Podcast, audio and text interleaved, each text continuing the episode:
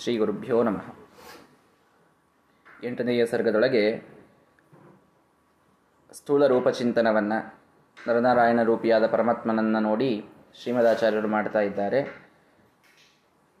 ರಾಮ ಮತ್ತು ಕೃಷ್ಣರ ಅವತಾರಗಳ ಒಂದು ಕಥೆಯನ್ನು ಎರಡೆರಡು ಕಥೆಗಳನ್ನು ಒಂದೊಂದು ಶ್ಲೋಕದಲ್ಲಿ ಹೇಳ್ತಾ ಇದ್ರು ನಾರಾಯಣ ಪಂಡಿತಾಚಾರ್ಯರು. ಯಾವ ರೀತಿ ರಾಮಕೃಷ್ಣರ ಅವತಾರವಾಯಿತು ಜೊತೆಗೆ ಬಲರಾಮದೇವರು ಲಕ್ಷ್ಮಣರ ಅವತಾರವಾಗಿತು ಅವರು ಮುನಿಗಳ ಒಂದು ಯಜ್ಞಕ್ಕೆ ರಾಮದೇವರು ಹೋದದ್ದು ಹೇಗೆ? ವನಕ್ಕೆ, ಅರ್ಥಾತ್ ಬೃಹದ್ವನಕ್ಕೆ, ಗೋಕುಲಕ್ಕೆ ಕೃಷ್ಣ ಪರಮಾತ್ಮ ಬಂದದ್ದು ಹೇಗೆ? ಅಲ್ಲಿ ಹೇಗೆ ಇವರು ಅನೇಕ ರಾಕ್ಷಸರ ಆ ಕಡೆ ತಾಟಕಾದಿಗಳು, ಈ ಕಡೆ ಪೂತನಾದಿಗಳು ಇವರ ಸಂಹಾರವಾದದ್ದು ಹೇಗೆ ಅನ್ನುವುದನ್ನು ವರ್ಣಿಸಿದ್ದಾರೆ. ಇದಾದ ಮೇಲೆ ಮುಂದೇನಾಯಿತು? ಸವನೆ ವಿಕಸ್ವರ ಗುಣಸ್ವರ ದ್ವಿಜೆ ಸ್ಫುರಿತೆ ಚರನ್ ಸಕಲ ಗೋಕುಲ ಪ್ರಿಯ ಇತ ಕಾಮ ತಾಪಸ ರಸ ಆರ್ದ್ರಧೀಗಿರ ಪ್ರತಿಲಾಲಯನ್ ಅರಮತ ಏಷ ಸುಂದರೀಹಿ. ಏಷಃ, ಈ ರಾಮದೇವರು ಅಂತ ಮೊದಲು ಅರ್ಥ ಮಾಡಿ. ರಾಮದೇವರು ಸಕಲ ಗೋಕುಲ ಪ್ರಿಯ. ಅಲ್ಲಿ ಗೋಕುಲ ಪ್ರಿಯ ಅಂದರೆ ಗೋಕುಲದ ಜನರಿಗೆ ಪ್ರಿಯ ಅಂತ ಬಹಳ ಸರಳಾಗಿ ಅರ್ಥ ಮಾಡ್ಲಿಕ್ಕೆ ಬರ್ತದೆ. ಇಲ್ಲಿ ಸಕಲ ಗೋಕುಲ ಪ್ರಿಯ ಅಂತಂದರೆ, ಇಲ್ಲಿ ಯಾವ ಗೋಕುಲ? ಗೋ ಅಂದರೆ ವೇದಗಳು. ವೇದಗಳ ಕುಲವುಳ್ಳವರು ಋಷಿಗಳು. ಅವರಿಗೆ ಪ್ರಿಯನಾಗಿದ್ದ ಸಕಲ ಗೋಕುಲ ಪ್ರಿಯ. ಎಲ್ಲ ಋಷಿಗಳಿಗೆ ಪ್ರಿಯವಾದದ್ದನ್ನು ಉಂಟು ಮಾಡಿದರು. ಹೇಗೆ? ಆ ಯಜ್ಞಕ್ಕೆ ಬಂಧನ ಮಾಡಿದಂತಹ ರಾಕ್ಷಸರೆಲ್ಲರ ಸಂಹಾರವನ್ನು ಮಾಡುವುದರ ಮೂಲಕ ಎಲ್ಲ ಋಷಿಗಳಿಗೆ ಅತ್ಯಂತ ಪ್ರಿಯವನ್ನ ಉಂಟು ಪ್ರೀತಿಯನ್ನು ಉಂಟು ಮಾಡಿದಂತಹ ಅವರು ವಿಕಸ್ವರ ಗುಣಸ್ವರ ದ್ವಿಜೆ. ವಿಕಸ್ವರ ಬಹಳ ಶ್ರೇಷ್ಠವಾದ ಗುಣಗಳು. ಆ ಗುಣಗಳು ಮತ್ತು ಸ್ವರ, ವೇದಗಳ ಸ್ವರ, ಉಳ್ಳಂತಹ ಬ್ರಾಹ್ಮಣರು, ದ್ವಿಜ ಅಂತಂದರೆ ಬ್ರಾಹ್ಮಣರು, ಅಲ್ಲಿಯ ಋಷಿಗಳು. ಅವರಿಂದ ಕೂಡಿದಂತಹ ಸ್ಫುರಿತೆ, ಭಾರೀ ಶೋಭಿಸುವಂತಹ ಸವನೆ ಚರನ್, ಸವನ ಸವನ ಅನ್ನುವುದಕ್ಕೆ ಯಜ್ಞ ಅಂತ ಅರ್ಥ ಇದೆ.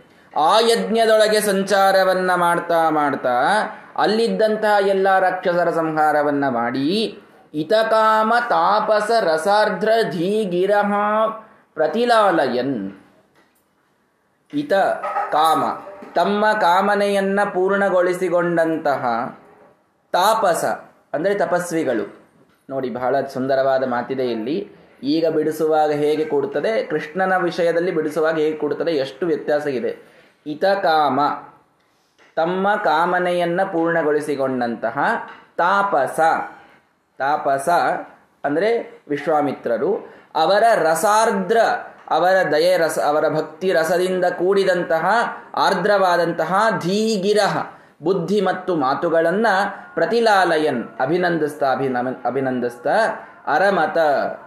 ಸುಂದರವಾದವರ ಮಾತುಗಳಿಗೆ ಇವನು ತಲೆಯಾಡಿಸ್ತಾ, ಅಭಿನಂದಿಸ್ತಾ, ಆ ಒಂದು ಯಜ್ಞದೊಳಗೆ ರಾಮದೇವರಿದ್ದರು ಅಂತ ಒಂದು ಅರ್ಥದಲ್ಲಿ ಹೇಳಿದರು.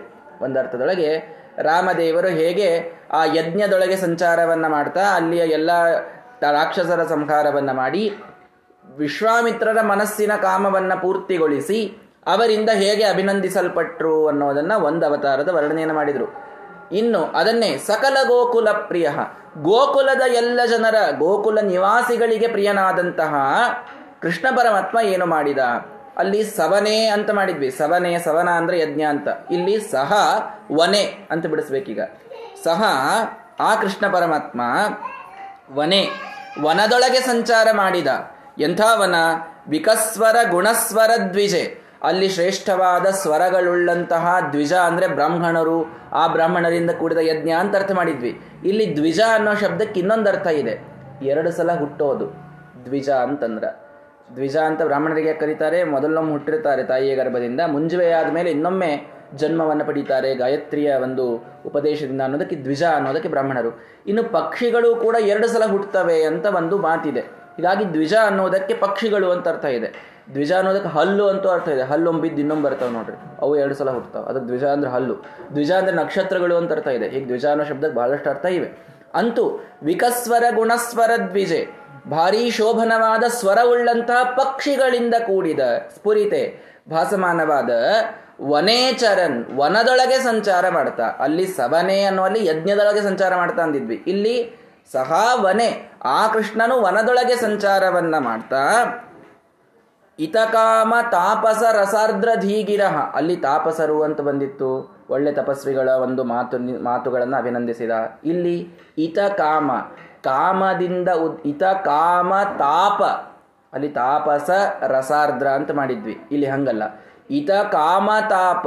ಇವನನ್ನು ನೋಡಿ ಕಾಮದ ಬೇಗೆಯನ್ನ ಹೊಂದಿದ ಗೋಪಿಕಾ ಸ್ತ್ರೀಯರ ಸರಸಾರ್ದ್ರ ಧೀಗಿರಹ ತಾಪಸ ರಸಾರ್ದ್ರಧಿ ಅಂತ ಬಿಡಿಸಿದ್ರಿ. ತಾಪ ತಾಪವನ್ನ ಹೊಂದಿದಂತಹ ಗೋಪಿಕಾ ಸ್ತ್ರೀಯರ ಸರಸಾರ್ದ್ರ ಧೀಗಿರಹ. ಸರಸವಾದ ಮಾತುಗಳನ್ನ ತಾನು ಕೇಳ್ತಾ ಸುಂದರೀಹಿ, ಸುಂದರವಾದಂತಹ ಅವರ ಮಾತುಗಳನ್ನ ಪ್ರತಿಲಾಲಯನ್ ತಾನು ಕೇಳ್ತಾ ಅಭಿನಂದಿಸ್ತಾ, ಅರಮತ, ಅವನು ವನದೊಳಗೆ ಸಂಚಾರವನ್ನ ಮಾಡಿದ. ಅಲ್ಲಲ್ಲಿ ವನದೊಳಗೆ ಸಂಚಾರವನ್ನ ಮಾಡ್ತಾ ಇರಬೇಕಾದಾಗ ಗೋಪಿಕಾ ಸ್ತ್ರೀಯರೆಲ್ಲರೂ ಬಂದು ಇವನಿಗೆ ತಮ್ಮ ಕಾಮದ ನುಡಿಗಳನ್ನು, ಸರಸದ ನುಡಿಗಳನ್ನು ಆಡಿದಾಗ ಪರಮಾತ್ಮ ಅದನ್ನು ಅಭಿನಂದಿಸಿದ. ಎಷ್ಟೋ ಸಲ ಅವರಿಗೆ ಅವರ ಅಹಂಕಾರದ ಶಿಕ್ಷೆಯನ್ನು ಕೂಡ ಪರಮಾತ್ಮ ನೀಡಿದ. ಈ ಎಲ್ಲ ಕಥೆಯನ್ನು ನೋಡಿ ಗೋಕುಲದ ರಾಸಕ್ರೀಡೆಯ ಒಂದು ಕಥೆ. ಹೇಗೆ ಪರಮಾತ್ಮ ಎಲ್ಲರನ್ನ ಆ ಒಂದು ಸಾಯಂಕಾಲದ ಹೊತ್ತಿನಲ್ಲಿ ಶರದೃತುವಿನ ಚಂದ್ರ ಇದ್ದಾಗ ಇದೇ ಸಂದರ್ಭದೊಳಗೇನೆ ಅದು. ಆ ಚಂದ್ರನ ಒಂದು ಬೆಳದಿಂಗಳಿನೊಳಗೆ ಎಲ್ಲರನ್ನು ಪೂರ್ಣಿಮೆಯ ದಿನ ಕಳೆದುಕೊಂಡು ಹೋಗ್ತಾನೆ ಪರಮಾತ್ಮ. ಕರೆದುಕೊಂಡು ಹೋದಾಗ ಸ್ವಲ್ಪ ಅಹಂಕಾರ ಬರ್ತದೆ ಗೋಪಿಕಾಸ್ತ್ರೀಯರಿಗೆ. ನಮ್ಮ ರೂಪಕ್ಕೆ ಮರಳಾಗಿ ಪರಮಾತ್ಮ ಬಂದ ಅಂತ ತಿಳಿದುಕೊಂಡ್ರು.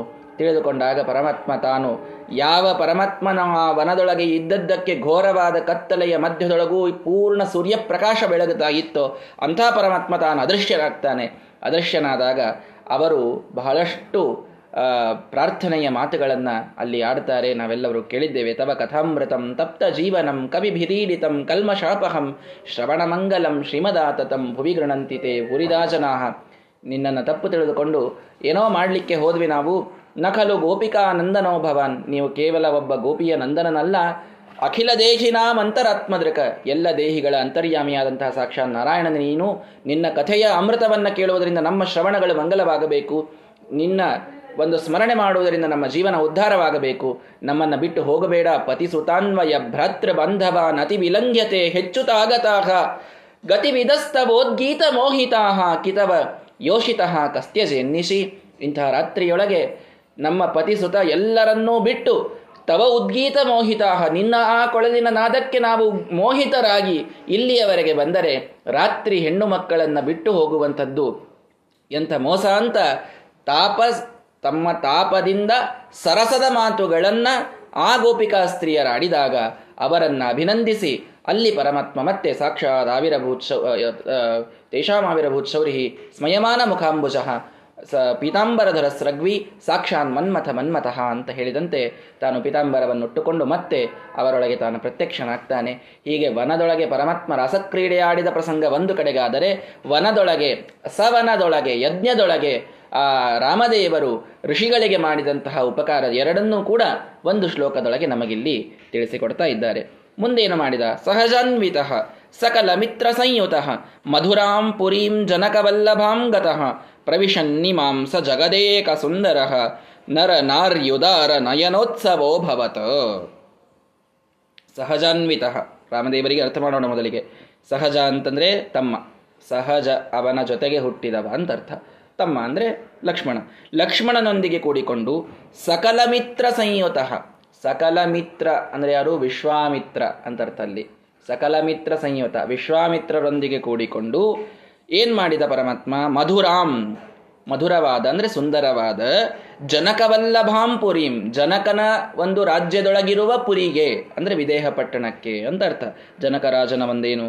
ವಿದೇಹ ಮಿಥಿಲಾ ಪಟ್ಟಣವಿತ್ತೋ ಆ ಮಿಥಿಲಾ ಪಟ್ಟಣಕ್ಕೆ ಪರಮಾತ್ಮ ಹೋದ. ಯಾಕೆ? ಇದೇ ಆಗಿದ್ದಲ್ಲ ಅಲ್ಲಿ.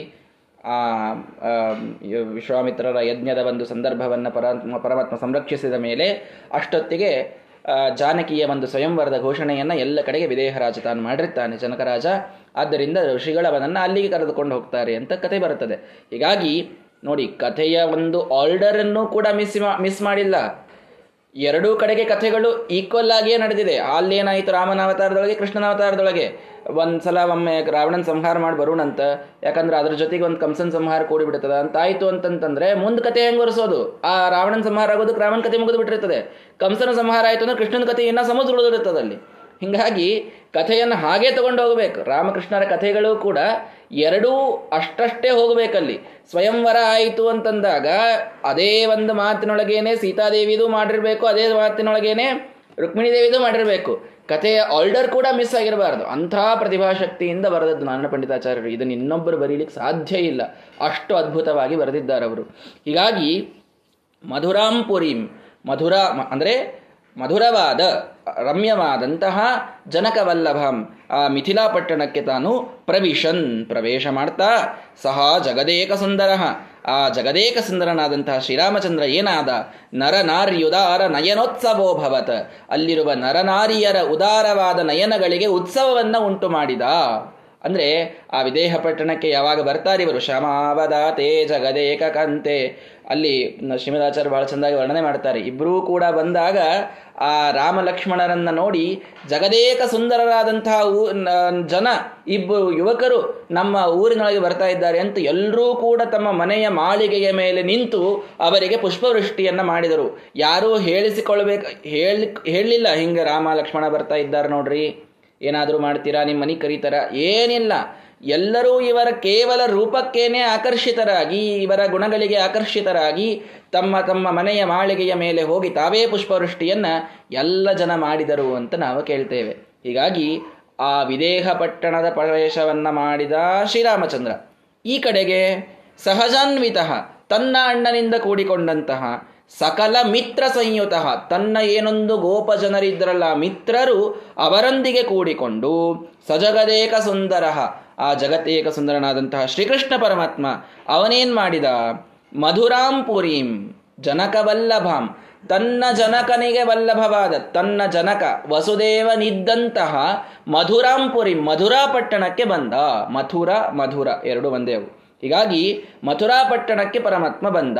ಅಲ್ಲಿ ಅವರು ಜನಕವಲ್ಲಭಾಂ ಜನಕರಾಜನ ಪುರಿಯಾದ ಮಿಥಿಲಾ ಪಟ್ಟಣಕ್ಕೆ ಬಂದರು ಅಂತ ಹೇಳ್ತಾ ಇದ್ದಾರೆ. ಇಲ್ಲಿ ಜನಕವಲ್ಲಭಾಂ ತನ್ನ ಜನಕನಾದ ವಸುದೇವನ ಪಟ್ಟಣವಾದ ಮಧುರಾ ಪಟ್ಟಣಕ್ಕೆ ಕೃಷ್ಣ ಪರಮಾತ್ಮ ಪ್ರವೇಶ ಮಾಡ್ತಾ ಇದ್ದಾನೆ. ಪ್ರವೇಶ ಪ್ರವಿಶನ್ ಪ್ರವೇಶ ಮಾಡಿದಾಗ ನರನಾರ್ಯುದಾರ ನಯನೋತ್ಸವೋಭವತ ಅವನೂ ಕೂಡ ಎಲ್ಲ ಮಥುರಾ ಪಟ್ಟಣದೊಳಗಿರುವ ನರನಾರಿಯರ ನಯನಗಳಿಗೆ ಉತ್ಸವವನ್ನು ಉಂಟು ಮಾಡಿದ ಹೀಗೆ ರಾಮಕೃಷ್ಣರು, ಈ ಕಡೆ ರಾಮ ಮಿಥಿಲಾಪಟ್ಟಣವನ್ನು ಪ್ರವೇಶ ಮಾಡಿದರೆ ಕೃಷ್ಣ ಮಥುರಾ ಪಟ್ಟಣವನ್ನು ಪ್ರವೇಶ ಮಾಡಿದಂತಹ ಅದ್ಭುತವಾದ ಕಥೆ ಒಂದರೊಳಗೇನೆ ಬಂತು.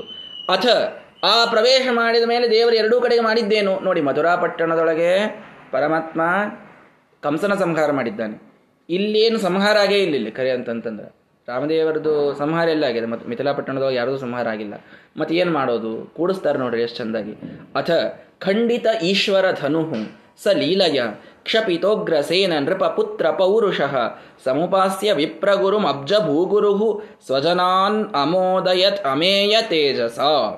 ಆ ಪುರಪ್ರವೇಶವನ್ನು ಮಾಡಿದ ಮೇಲೆ ಖಂಡಿತ ಈಶ್ವರ ಧನು ಈಶ್ವರ ಧನುವನ್ನು ಇಟ್ಟಿದ್ದ ಜನಕರಾಜ. ತಾನು ರಾವಣ ಬಹಳ ಅವರ ಮನೆಗೆ ಅಡ್ಡಾಡ್ತಿದ್ನಂತೆ. ದಿನಕ್ಕೊಮ್ಮೆ ಎರಡು ಸಲ ಬಂದು ಹೋಗ್ತಿದ್ನಂತೆ ದಿನ ವಿಸಿಟ್ ಕೊಟ್ಟು ಹೋಗೋದು, ಜನಕಪಟ್ಟಣ, ಮಿಥಿಲಾಪಟ್ಟಣ. ಯಾಕೆ ಅಂತ ಯಾರಿಗೆ ಗೊತ್ತಿಲ್ಲ. ಕೇಳಲಿಕ್ಕೆ ಅಂಜಿಕೆ, ರಾವಣಗೆ ನೀನು ಯಾಕೆ ಬಂದಿ ಇಲ್ಲಿ ಅಂತ ಕೇಳಿದರೆ ಎಲ್ಲ ನಂದೇ ಅಂತಂತ ನಾನು ಕೇಳಲಿಕ್ಕೆ ಅಂಜಿಕೆ. ಆದರೆ ರಾವಣ ದಿವಸ ಬಂದು ಹೋಗ್ತಾನಲ್ಲ, ಏನು ಮಾಡೋದು ಅಂತ ಒಂದು ಟೆನ್ಷನ್ ಯಾಕೆ ಅಂತ ಕೇಳಿದಾಗ ಗೊತ್ತಾಯಿತು. ಜಾನಕಿ ಇನ್ನೂ ಏಳೆಂಟು ವರ್ಷದ ಸಣ್ಣ ಹುಡುಗಿ ಇದ್ದಾಗಲೇನೆ ಅವಳ ಮೇಲೆ ಅತಿಯಾದ ಮೋಹ ಬಂದಿತ್ತು ರಾವಣನಿಗೆ.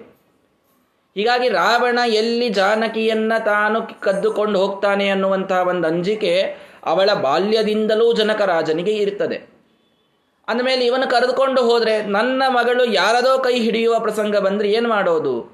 ಆದ್ದರಿಂದ ಇವಳನ್ನ ಕೈ ಹಿಡಿಯುವಂಥವನು ತಾನು ಜಗದೇಕ ಮಲ್ಲನಾಗಿರಬೇಕು ಅದ್ಭುತನಾದಂತಹ ಪೌರುಷ ಉಳ್ಳಂಥವನಾಗಿರಬೇಕು ಅಂತ ವಿಚಾರ ಮಾಡಿ ಅವನು ರುದ್ರದೇವರ ಕುರಿತು ತಪಸ್ಸನ್ನು ಮಾಡಿದ. ಆಗ ರುದ್ರದೇವರು ಒಂದು ಧನಸ್ಸನ್ನು ಕೊಟ್ಟರು ಅದ್ಭುತವಾದ ಧನಸ್ಸದು. ಅದನ್ನ ಒಂದು ಗಾಲಿ ಉಳ್ಳಂತಹ ಒಂದು ದೊಡ್ಡದಾದ ಬಂಡೆಯ ಮೇಲಿಟ್ಟುಕೊಂಡು ಸ್ವಲ್ಪ ಸರಿಸ್ಬೇಕು ಈ ರೂಮಿಂದ ಆ ರೂಮಿಗೆ ಕಿಚನ್ನಿನಿಂದ ಹಾಲಿಗೆ ತರಬೇಕು ಅಂತಂದ್ರೆ ಎಂಟುನೂರು ಜನ ಬೇಕಾಗ್ತಿತ್ತಂತ. ನೋಡ್ರಿ, ಅಷ್ಟೇ ಬಾಳೇನಿಲ್ಲ ಎಂಟುನೂರು ಜನ ಜೋರಾಗಿ ಸೈನಿಕರು ತಮ್ಮೆಲ್ಲ ಶಕ್ತಿ ಹಾಕಿದರೆ ಅದು ಸ್ವಲ್ಪ ಸರಿಸ್ಲಿಕ್ಕೆ ಆಗುವಂತಹ ಧನಸ್ಸು ಅಂಥ ಧನಸ್ಸನ್ನು ಕೊಟ್ಟಿರ್ತಾರೆ ಇವರು. ಯಾರು? ರುದ್ರದೇವರು. ಎಲ್ಲಿವರೆಗೆ ಈ ಧನಸ್ಸನ್ನು ಎತ್ತುವಂಥವನು ಬರುವುದಿಲ್ವೋ ಅಲ್ಲಿವರೆಗೆ ನಿನ್ನ ಹೆಣ್, ನಿನ್ನ ಮಗಳನ್ನು ಯಾರೂ ಕದ್ಕೊಂಡು ಹೋಗ್ಲಿಕ್ಕಾಗೋದಿಲ್ಲ ಅವನೇ ನಿನ್ನನ್ನು ಗೆಲ್ತಾನೆ, ನಿನ್ನ ಮಗಳನ್ನು ಗೆಲ್ತಾನೆ ಅಂತ ಹೇಳಿರ್ತಾರೆ. ಆದ್ದರಿಂದ ಪರಮಾತ್ಮನ ಒಂದು ಆಗಮನಕ್ಕೆ ಕಾಯ್ತಾ ಇರ್ತಾನೆ ಜನಕರಾಜ.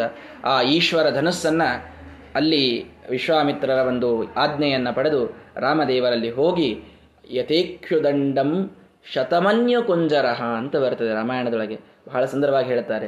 ದೊಡ್ಡದಾದಂತಹ ಒಂದು ಸಲಗ, ಒಂದು ಆನೆ ಅದು ಸರಳವಾಗಿ ಒಂದು ಕಬ್ಬನ್ನು ಎತ್ತಿ ಹೇಗೆ ತನ್ನ ಸೊಂಡೆಯಿಂದ ಮುರಿದು ಹಾಕ್ತದೋ ಹಾಗೆ ಸರಳವಾಗಿ ಎತ್ತಿದನಂತೆ ರಾಮಚಂದ್ರ, ಎತ್ತಿ ಜ್ಯಾ ಕಟ್ಟಬೇಕು ಅಂತಿತ್ತು ಕಂಡೀಷನ್ ಕಟ್ಟಿದ್ರೆ ಭಾರಿ ದೊಡ್ಡದು, ಕಟ್ಟಿ ಬಾಣ ಹೂಡಿದ್ರಂತೂ ಅವನೇನು ಅವನು ಎಲ್ಲವನ್ನ ಗೆದ್ದವ ಅಂತ. ಯಾಕ ಕಂಡೀಷನ್ ಇಟ್ಟಿದ್ದ ಅಂತಂದ್ರೆ ಸೀತಾದೇವಿ ಒಂದು ಭಾರಿ ಕೆಲಸ ಮಾಡಿರ್ತಾಳೆ. ತನಗೆ ಒಂದೂವರೆ ವರ್ಷ ಇದ್ದಾಗ ಇಂಥ ದೊಡ್ಡ ಧನುಸ್ಸಿನ ಕೆಳಗೆ ಅವಳ ಚಂಡು ಹೋಗಿರುತ್ತದೆ. ಆ ಚಂಡನ್ನು ತಕ್ಕೋಬೇಕು ಅಂತ ಎಡ, ಒಂದು ಬಲಗೈಯಿಂದ ಎತ್ತಿ ಎಡಗೈಯಿಂದ ಚಂಡು ತಕ್ಕೊಂಡ್ಬಿಟ್ಟಿರ್ತಾಳೆ ಇವಳು ಯಾರು? ಸೀತಾದೇವಿ. ಇವಳೇನು ಕಡಿಮೆ ಇರ್ತಾಳೆ ನೋಡ್ರಿ. ಒಂದೂವರೆ ವರ್ಷದೊಳಗೆ ತನ್ನ ಬಲಗೈಯಿಂದ ಎತ್ತಿ ಎಡಗೈಯಿಂದ ಚೆಂಡು ತಕ್ಕೊಂಡಿರ್ತಾಳೆ ಇವಳು. ಇದನ್ನ ನೋಡಿ ಅವನಿಗೆ ಕನ್, ಅವನಿಗೆ ಒಂದು ವಿಶ್ವಾಸ ಬಂದ್ಬಿಟ್ಟಿರ್ತದೆ. ಇದನ್ನ ಎತ್ತವನೇ ಬೇಕು ಮತ್ತೆ.